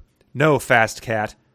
I can turn this car in Evanston and go and go any mode of transportation I so desire. So that's their uh, that's sort of their tomorrow is another day type of thing. Uh, you know. I was thinking about that. This so funny. The uh, the travel things are like, wait, so he's in the truck. She's he's driving her to Evanston, where she's turning the car in and flying to Atlanta. Yes, that's amazing. Yeah, that, Yeah. you're exactly right. It's the foggy, uh, foggy runway, and uh, you know, Right. you're getting on that plane. Right. Maybe not today. Maybe not tomorrow. Maybe I should have gotten the damage waiver. I, I always disregard that because I have a credit card that covers it. But, you know, I just know that's going to be a pretty big pain to get the credit card to eventually cough up for the damage I caused. So that's a regret. But that's neither here nor there. Let me, let me give you a tissue. Louis, uh, I'm afraid to say I, I just exploded. Before we become friends, I'm going to go back to that. Uh, d- there is a restroom, I assume, back there. Damn it, boy. Those were my pants you were wearing. Ah, that would make it a different movie. But they, uh, they, they, we, we do the trademark Harris uh, transfer to a scene one sense or another without any indication that we are doing that. And they are all of a sudden meeting up with Dale in a truck stop restaurant, presumably the Flying J, uh, possibly in Wyoming. And he says, uh, Chad, my friend, he said as he reached for Lois's hand and took his friend's hand also. I only have. so he's, yeah, he's, he's, he's holding both of their hands. Uh, she, again, must be certain, just certain she's about to be hacked to pieces and thrown in a ditch. I only have this to say, and it comes from the bottom of my heart. I knew the moment I laid eyes on this lady, she was the gift from the Sioux. I knew the other gift is the new love in my son's life. I am so humble at this present time, I could absolutely cry with happiness for you and also for myself. so yeah, that is that's sort of his uh, that is his uh, his his farewell on the runway in Casablanca. But he's he's been reduced to tears by humbleness, which is an interesting situation. But it, it's uh, it it ends better though because he says then so he's talking to her, I guess to Lois. I, Sure. But then says, "I hope you understand, partner." Okay, new paragraph. I think I mm-hmm. get what's going on. Chad leaned over and kissed Lois gently and said, "I very much understand, partner." As Lois is like, "Oh God, don't kiss me while you're talking to your partner." He's staring directly into her eyes. It's so creepy. You always do it. Plus, you take my hand and then you talk to your partner. It's it's gross and weird. I'm not going to Evanston, damn it. right? Yes.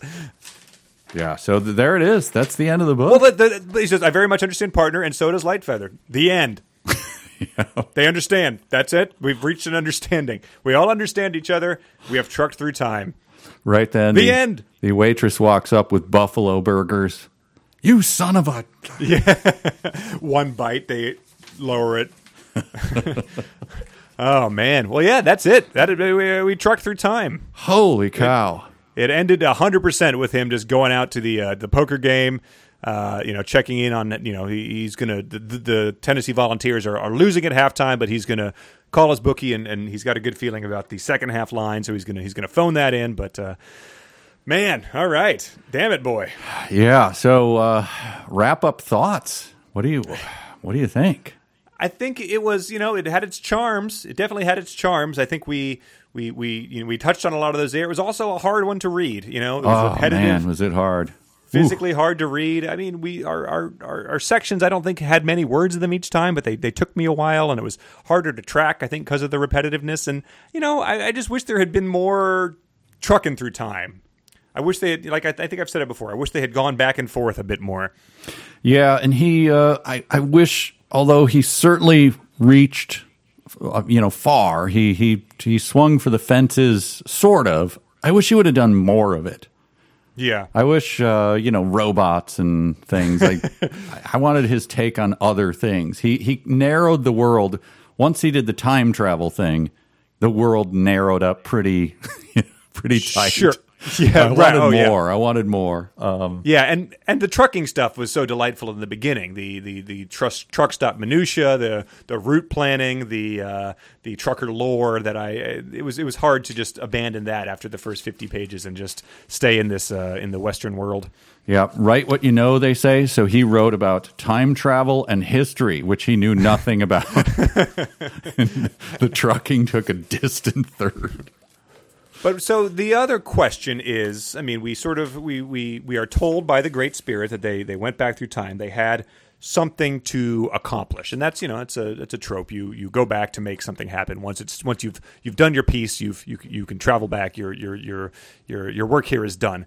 Uh, but we in the in the world in the world that they came from, our world, they knew Sitting Bull. At some point in time, they determine that Sitting Bull is uh, Slim Fox, and they determine that they've got they they had they need to protect him, but they haven't uh, changed time. You know what I'm saying? They have they do not go back in time. Marty McFly falls in love with his mother, therefore he has to get her to fall in love with his dad because he's altered history. They have already saved Slim Fox. Yeah, yeah. I think I You know, brought that is- up earlier that they don't. Yeah, that nothing changes because is- he, yeah, he- exactly. he existed already. He did, and so they don't know whether he had been beaten by Patch Wilson, uh, miraculously survived, this is the thing that lets everyone know he's like the chosen one, or this this hardens him into becoming a great warrior. Uh, they just immediately save him, and then they, at, at that point in time, they've already altered history. uh, And then they, they just need to alter it further. It was it's it, it's just not the way that this type of thing works. No, and I, I, yeah. Why didn't he just say, um, you know, you will become a, a, a great leader? I mean, just leave all of that vague. Like, Right. we should, Yeah. we did a good work here. We, you know, the Sioux, and it, it was his again unforced error being too specific about who characters were and things like that, and especially missing uh, James A. Garfield by fifty years of his presidency. That's- How did that happen? That is stunning. I, I was emailing with someone and I thought that like it could have been, uh, you know, the he he had to use a, a bootleg World Book back in the day, or he was kept trying to sneak into the University of Tennessee library, and they kept being like, uh, "The horny grandpa's back. We need uh, we need security to the uh, to the uh, U.S. history section." But uh, it, it it boggles the mind. So I, I, yeah, I couldn't come up with any theories. So I assume you have none either. Maybe one of our listeners will have a theory as to why. I mean, maybe as you mentioned, the uh, the AJ thing, Andrew Jackson thing, might be a part of it. Like, I just don't want to bring him into it. Maybe he was Yeah. angry at him and was like, I'll just write a alternate timeline of history or something. Sure, yeah, I suppose you know it's not. There's no. We're not to believe that it was the James A. Garfield we know. you know, by traveling back in time, they could have already changed. You know that that uh, that election, and another guy got got elected, or maybe he just, uh, you know, as it said on the back of the book, he collected data wrong. Yes. That could be the. that- Or- that's the, probably the most likely situation. He was doing a uh, you know a Tarantino uh, alternate history timeline or something. so I don't know. right? Yeah. Um, well, yeah, I, th- I think I'd put it. Uh, I'd put it, you know, in the somewhere in the in the middle of the pack in terms of readability. Um, you know, it's certainly better than Bob Honey. Certainly better than sixty four squares. Uh, you know, I, I probably would put TekWar above it. Yeah, I would still put TekWar above it. I uh, I don't think anything will ever um, replace Bob Honey at the bottom. I'd be shocked if we do. We're making a huge mistake. yes, yes, exactly. Yeah, well, the gauntlet's cast. I don't know. Um, we we do have a few more dumb sentences. I don't think we need to play the song again, but uh, we can read some of those. Yes, let's go. Let's. Uh, this one is from. Uh, a lot of these come from our Patreon supporters. Like you said before, we did some fun stuff on Patreon while I was out of town. Uh, Patreon.com slash 372 pages. Uh, get every episode early and uh, get other stuff. You'll be the first to find out whatever our next book is. Uh, so it's worth worth chipping in. Go go do that. But this one is from Tom H, who I believe is a Patreon supporter. He said, "You might say I've already loved you in my mind." Uh, and he says the fact that that line worked on a young lady Chad had met about five minutes prior may be the most fanciful element in this entire story about two 21st century truck drivers going back in time to karate kick their way through the Old West. Uh, this next one is from Tim.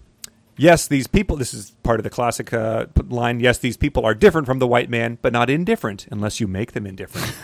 Uh, this one is from uh, Heather, uh, who not not the Heather that tricked you in fanfic. This is the Heather who reads this with her uh, young son Timmy.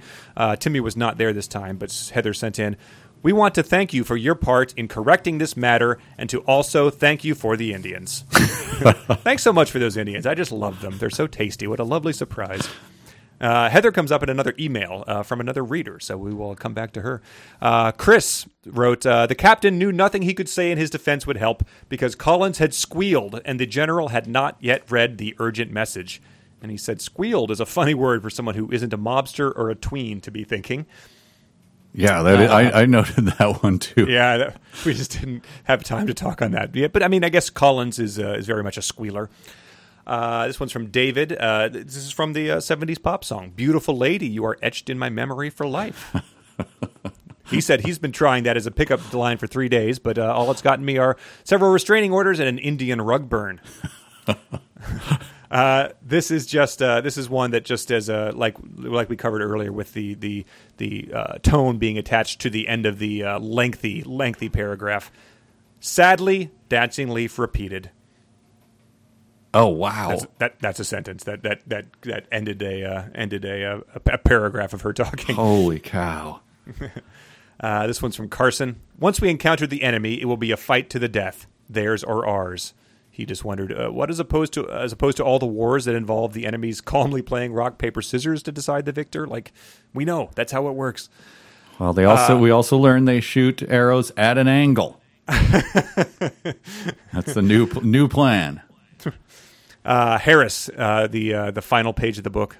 I can turn this car in Evanston and go any mode of transportation I so desire, as long as I can be with you. Natural sounding as "go any mode of transportation I so desire" is the only thing that would make it better. Is a list of those modes of transportation, you know, such as a plane or a train or a boat or a bus or a. Okay, we get it. Uh, con. I think I need to find out for myself if you really are fast, Chad. That's the uh, the the thing that leads to him possibly exploding in the back of their car. After And, her uh, soft breast brushed Yes, against has his. been rubbed against his chest. And uh, and George uh, wrote in, "Hell, he may even find a job." Out of context, unremarkable. In context, a magnificently monstrous absurdity. This woman wanted to hook up with you, but she'll settle for your son, who's some kind of loser, and her being in his life will magically fix him. We don't know, man. That's just how truck and food time works. Uh, Tesseract. Yes, she was. Uh, look, the important thing is she was kind of dark skinned. You know, Honey, why? Uh, I'm just trying to enjoy my, my regular burger and hope it doesn't get returned for a buffalo one, please. Uh, that's our dumb sentences. Uh, we've also got uh, several emails that we'd like to, uh, people's final thoughts on the book. hang on. I have a dumb sentence. Oh, right, duh. Yeah. Uh, I uh, stacked on top of, of course, the crowning achievement of uh, of Harris, which you heard at the top of the show. uh, this is at the end. Uh, Dale walked back to the car as Chad was helping her in and suggested. And that's period. Oh, my God. Dale walked back to the car as Chad was helping her in and suggested. So Dale is suggesting something over his shoulder as Chad is helping her into the car. Right. But that's all. We don't know what it is he suggested. That's the end of the sentence. That mean he's helping her into the car and suggesting, too. That's Yeah. a very distinct possibility. Good Lord. Well, I'm glad we're not going to have to read another sentence that ends like that. It's They're giving us whiplash. Yeah. Uh, yeah, let's do emails. All right. We're going to the party. We're going to the game. We're going to the disco. We're gonna cruise out, man. We're stealing people's mail. Stealing people's mail. Stealing people's mail. Stealing people's mail. Oh boy, oh boy, did we get some emails? We uh, had people wanted to, to just share final thoughts with the uh, with the with the book, where it weighs in in our canon. Uh, Universal theories. praise, I assume. yes, I think as a whole, people enjoyed reading this book. I think they enjoyed reading to it, listening to it. Um, I think as a whole, it's probably in the in the t- in the upper half of books for people. Less less throwing things across the room in this book, and more uh, gentle bemusement at the uh, at the horny grandpa. yes. Uh, so this first one is from Tom H. He sends in a link to dammitboybrand.com. What? Uh, th- they have a uh, they are evidently apparel, um, and this has uh, it has an explanation. "Damn it, boy" is a common saying in the South. Here at Damn It Boy brand, we decided to create a logo and print it on shirts because we know how much people love saying this in East Tennessee. Um, and the shirt is uh, you can go to damnitboybrand.com. It is uh, it appears to be MS Paint, and it does not appear to have been updated for six years, uh, but it is still up there. I'm not sure if you can still buy these shirts. Um, if you do buy one, wear it to our live event. That would be very exciting. But uh, there is a, a picture of the uh, the kid who started it. Says uh, the Damn It Boy crew decided to take a trip to Panama City Beach this past week. While we were there, we visited Shuckum's Oyster Bar close to Pier Park, where customers can write, draw on dollar bills, and hang them anywhere in the restaurant they want. We had to make a Damn It Boy dollar, of course. So if you take a picture with the Damn It Boy dollar and send it to us, you will receive a free T-shirt. So if you're near Panama City and Shuckums, uh, if you go in there, find the Damn It Boy dollar, uh, send it to us, send it to them. Uh, good things will happen. Uh, do you do you buy their story that it's a common Southern phrase? But it says Eastern Tennessee. I don't know. I do mean, you think that they were fans of the book or knew Charles or something? looking at this kid, he does not. He seems to be a a, a college kid who had the idea to uh, make a shirt. Uh, had just enough talent to to do the design in MS Paint and, and get a very bad website up, but uh, uh, I don't know. Maybe Yeah. maybe it's real. I don't know. A side note: What do you think of those places that have that dollar bill crap going on? Uh, I, maybe I tipped my hand there.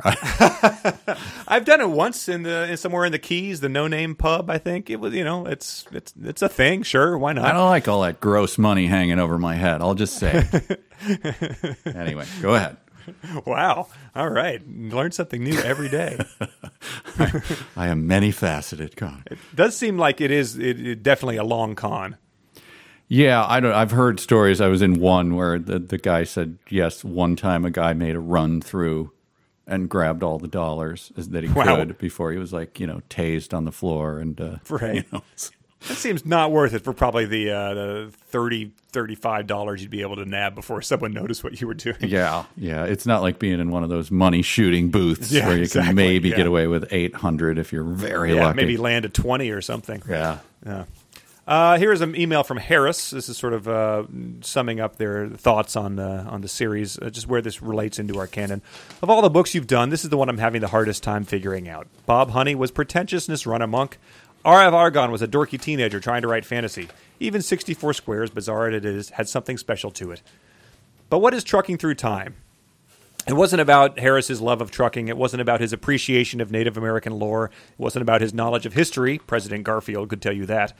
It certainly wasn't that he had an interesting story to tell. The plot's nearly as repetitive and devoid of action as 64 Squares. None of the characters had personalities or quirks, or a sense of joy in creating them. Did someone catch? Did someone catch him writing Native American erotica, or parentheses, or dick chopping torture porn, or both combined, and he had to cover it up with an entire book? I guess that's it until the next one. But ask yourself until then, who are the real savages? um, uh, this next email uh, is uh, is from Heather. I don't think this is the same Heather. Oh come on! How many maybe- Heathers do we have out there? this is maybe the uh, fanfic. Heather, uh, I, like you and most everyone reading along, have noticed that as Charles Harris is finishing the book, there are more and more problems with plot holes and unintelligible language. Christina Troy talks to her children who appear out of nowhere. Collins never leaves the meeting with Captain Troy and Chadale. The telegraph operator changes names in the space of a page, and Ah, Mrs. good. Troy magically teleports to the teleport telegraph office. So, yeah, that's not just us. Okay, great. But for me, the cherry on top of the sundae is Dale's ne'er do well son's fancy new girlfriend. She is she is described as having darker skin and hair like an Indian, a reincarnated dancing leaf. But dancing leaf was white.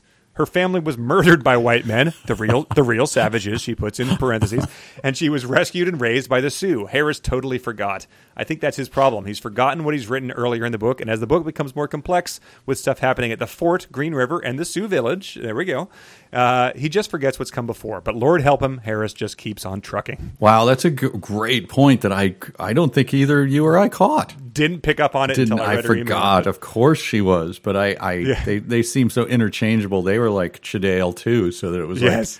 like I don't know. They're just whatever. But that's right. Her origin story is she is she's white as snow. Yeah, so that's uh, a very good point. Uh, always good to hear. So, and then this next email is uh, from Khan, who uh, who says he's curious to hear more from Heather, the uh, the mother of the Billy, who reads this story to her son at the dinner table. I'd, li- I'd like to know more about what it's like to share of this book and indeed the podcast with the whole family. So uh, Heather said that her son was at Phillies camp. Um, I guess we will, uh, if she chooses to weigh in on what it's like to share this podcast. I'm not sure how much of the podcast. I don't assume they did not read the Mister together. Uh, let, but let us know what it's like to uh, Please say no. to, to, to share this with everybody uh, around the table. Our listeners are dying to know. Wait, did we Uh, do we get an age for the son? Uh, maybe he was 13. Oh, okay. All right. All right. Yeah, I yeah, sure, fine. I mean, you know, I guess. It- I mean, yeah. I, every uh, kids are every kid is different. I my yeah, kids. no, I mean, yeah. I would take one of my sons to a uh, like you know Lord of the Rings when he was maybe a little too young, and people are like, "That's pretty scary." I'm like, "Yeah, you don't know this son. The Right, other son exactly. would get nowhere near it. right. I know my Yeah. kids." I guess it's just when the when the when the body parts sit and get start getting tossed in the fire that it starts to be a little more. eh. Well, you, you know, you can read ahead and skip. So uh, Sure, true. You can't. I don't know. You, You can't fast read forward listen through to the us. Yeah, exactly. Yeah, in fact, yeah. If you're listening now, you probably didn't expect to hear about Wang severing now. So uh, you know, hopefully that surprised. your Didn't hear about what Wang severing. Oh, the Wang severing. Oh, yeah. And okay. they- then it gets roasted, and I assume they ate it afterwards. That's been my right, the Anyway, Wang uh, severing you're talking about. yes, the severed Wang. Okay. And uh, so now we have an email uh, from David, who, uh, in in true style, uh, you cannot do you cannot read this book without informing other people that you're reading it. So he says, "This summer I've been reading Infinite Jest." And frankly, I find it easier to keep track of Wallace's characters and pages upon pages of dialogue than it is to remember which Sue is in love with Chad and which is in love with Dale. I am not sure which one is Fast Bear, if that's even one of their names, yet I can name five nicknames of a character that's dead before even Jest even begins. Props to everyone who finishes Trucking Through Time, Tennessee's version of Finnegan Wake. Okay. uh, this was a problem for mine, so I'm glad, uh, a problem of mine. I'm glad that it was shared with at least one person. Uh, there are probably people who can track, you know, can speak Charles E. Harris easily and have no problem. I had a really tough time.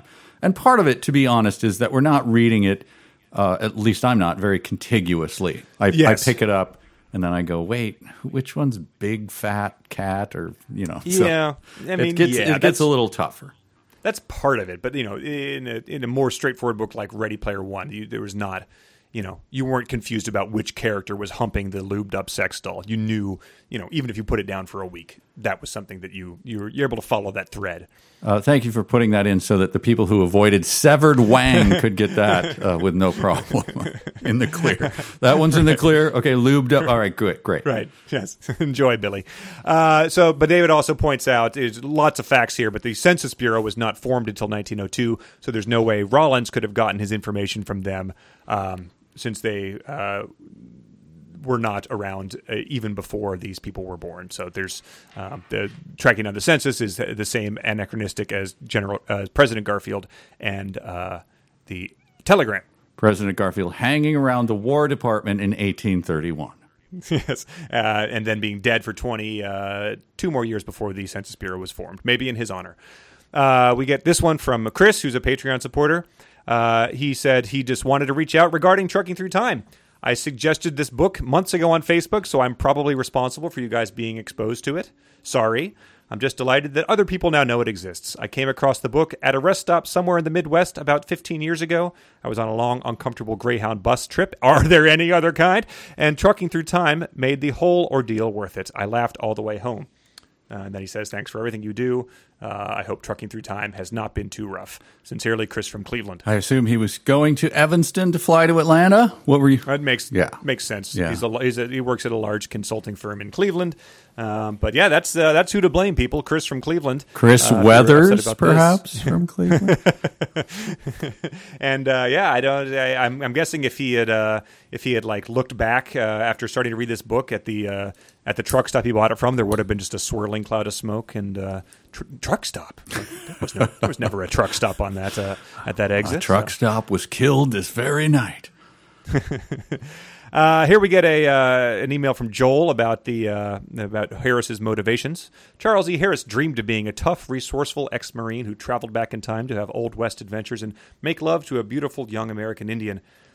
Especially to make love to a beautiful young American Indian. The dream was so compelling he decided to bring it to life in novel form. But writing such a novel would put him in hot water with Mrs. Harris, his own real life Miss Marie. What to do? His solution? Split his fantasy self into two completely different characters. One will be married and expound at length on his fidelity. The other will be single and free to take many canoe trips to the hot springs with his dewy new love. One can only imagine the huge pat on the back Mr. Harris must have given himself when he stumbled on this ingenious solution. He could have his cake and eat it too. That, that having exhausted his imaginative powers, we end up in Trucking Through Time with two protagonists who differ in only the most superficial ways as basically the same person and of one mind about everything. Dad, Dale is really just there to give Charles E. Harris cover as he lives vicariously through Chad. Yeah, I, I, I think he's. I, we had hit on this before. I think you're completely right about this. This is not Jekyll and Hyde level complexity. This is 100 percent horny grandpa. Uh, you know, uh, trying to get away with it. Yes, definitely. Uh, you get a couple more fact checks. This first one is from Clayton. He says, I don't believe this has been covered in reader mail or on social media, but fusey, fuzzy, fuzzy, fusey, F U S E E, is slang for a road or railway flare. In wildland firefighting, they are used to ignite backfires and prescribe burns. It's even the preferred term for them. Presumably, this is to prevent confusion over the radio with other uses of the word flare. I would guess that truckers would understand fusees and Chattendale's fuzzies are a typo. However, it's still a rather mysterious typo as Fusi is pronounced Fusey or Fusi, which would not have been written as fuzzy in any dialect of American English, which I am familiar. Oh wow. Okay. So mystery solved. He just. So, yeah. Um, I mean, could be is- another is that a- regional East he- Tennessee. Did he say that that's a? Uh, is that an acronym or something? Uh, or or It just doesn't appear to be. I mean, he even put like the diacritical like pronunciation. So Oh, he must okay. have. It must be real, but yeah, who knows? But yeah, so you you you could get that wrong, I suppose, like calling a road flare something it's not, and then misspelling that thing that is not. Which you know, again, after reading this book, I would not put that past him. Uh, this next one's from Josh. Uh, cursory search for Sitting Bull online finds a lot of information about his history, parents, siblings, names he went by when he was younger, and approximately none of it matches with Slim Fox from the book. I know the internet wasn't as convenient a resource at the time. Uh, he shows like how how undeveloped the Wikipedia page for Sitting Bull is at that time, which is pretty interesting. Uh, and it probably wouldn't have been too helpful anyway to an old trucker unfamiliar with computers. But surely some of this information could have been found if Harris had even just skimmed a biography. Uh, Well, so he. I guess The thing is, like, you have to have some interest in it, right? And so then to get everything wrong is just that's baffling to me. Sure, yeah. I'm, Unless I'm not going to write a book about something of which I know nothing and have no interest in. Yeah, unless you know you're doing a comedy. You know, if you're doing a uh, an episode of It's Always Sunny that travels back in time, where the intention is just to name someone familiar, and then they're just like a character in your TV show where there's no, you have no intent. It's just funny because yes, it's Ben yes. Franklin. The doing meta this thing, comedy right? is this idiot won't know anything about this, so this is his mangled version of it. right Yeah. exactly um, but yeah not not what's happening but yeah uh, very bizarre very uh, especially when you know the, the basic facts about sitting bull james a garfield would have been available in microsoft encarta or a world book Uh, and we get this last email is from uh, Matt, who's also a Patreon supporter. Uh, the thought occurs: Why did Chad and Dale need to be the ones brought back to help? They only used the following modern era skills: one, modern medicine practices to help Slim Fox. Unclear if two truckers would have been the best people to pick for this. Two, used karate to beat up some Indian guy. Unclear if this was necessary. Three, used karate to beat up some army guy. Unclear if this was necessary. Four, helped write a vague telegram about the general lying, which somehow stops the final conflict. Someone else could have done this even back then. Well, Chad and Dale- Troy, clearly, but, but Sure, yes. yes. Chad and Dale seem to be bystanders for events outside of their control. What was the point of it all? Also, I'm not sure someone else mentioned it, but Sitting Bull was known as Jumping Badger as birth, not Slim Fox. I doubt the author even cared. Wait, really? Is that a Jumping Badger, yeah. I mean, you could have he could have put that as one of the names in his book, and I wouldn't have batted an eye. wow? That's that's a pretty good one. But yeah, so there, there is no real reason that these two guys are there. Uh, just, I, I guess their lives are improved by finding love and his son finding love. But uh, yeah, I guess you, uh, when you're out on uh, I seventy, you just can never be prepared for what that thunder snow is going to do. All right, one last thought though. Is the person who marries his son in any way the same person? Do you know what I mean? Like, what is it? Like some sort of reincarnation thing, or I think we have to be led to believe that it's like yeah, a reincarnation thing. so? I think it is in reincarnation. Um, I've never understood the, I, and maybe someone can enlighten me on this. I've, I've I've thought about it before, but if your memory is wiped clean, why does it matter who you were before? So if you're just a, a different person, but you somehow have a connection that you don't know to the previous person, do you know what I mean? Unless you're getting their oh. memory and stuff, then I don't care that I was someone. I just else. think it's like I think it's like a uh, uh, I think it's like you're just sort of like paying it forward. You're doing a good deed, even though it won't benefit. You'll have no knowledge that it benefits you because if you're good, then in theory you'll come back in a situation where your life is better, right? So then the person that you then are will have a better life. If you're a shitty person, then you'll be, you know, Yeah, but you can piss that down your leg right away, right? I mean, you're not if you're the same moral agent. Then look, all right, forget it. save it for the live show. Uh, but yeah, so I, I I I think that they are supposed to be reincarnated. She says we'll meet again later, and I will live the rest of my life with that knowledge. So, I again, implies the same person, but if it's just a reincarnation, you're not the same person. but then again, this this idiot is uh, is is believing whatever a clairvoyant from Denver at lunch tells her. So I think that uh, she's probably susceptible. Oh, so I'm this person from 200 years ago. Sounds good. Like I've always felt that. Actually, now that you mention it, I would love that uh, the fact that she just got sat with a like we're pretty full today, madam. I do have this table available. For Right, you." exactly. There's a weird lady in a hat and wearing some sort of cape. Like, all right, I'll sit there. I need to get my soup and half sandwich. yeah, exactly. They do stop dim sum in 20 minutes. So if you want to catch that, you're going to have to buddy up. She starts reading her book, and the clairvoyant like coaxes her out of it. Like, no, talk to me, darling. Let me have your hand. Your fiance. Oh, oh, clairvoyant, sure, uh huh. Like just shoving breadsticks into her mouth. oh my gosh. Well, wow. That's uh, that's it. Well, yeah, Charles E. Harris's self-published "Trucking Through Time." Why not? That was uh, geez, what was it? 336 pages. We'll never get back. Oh my God. The last reading was 336 pages. I'll never get back. But uh, yeah. All right. Well, folks who stayed on the journey with us, the folks who actually read it, I, I tip my hat. The folks who didn't read it, we Go to hell. Yeah. we got something to talk about. Come to our live show. I'll buy you a beer and then I'll yell at you. Uh, so it might be worth it. Uh, anyway, this is 372 pages. We'll never get back. I'm Michael J. Nelson. I'm Conor Lastowka. Talk to you next time.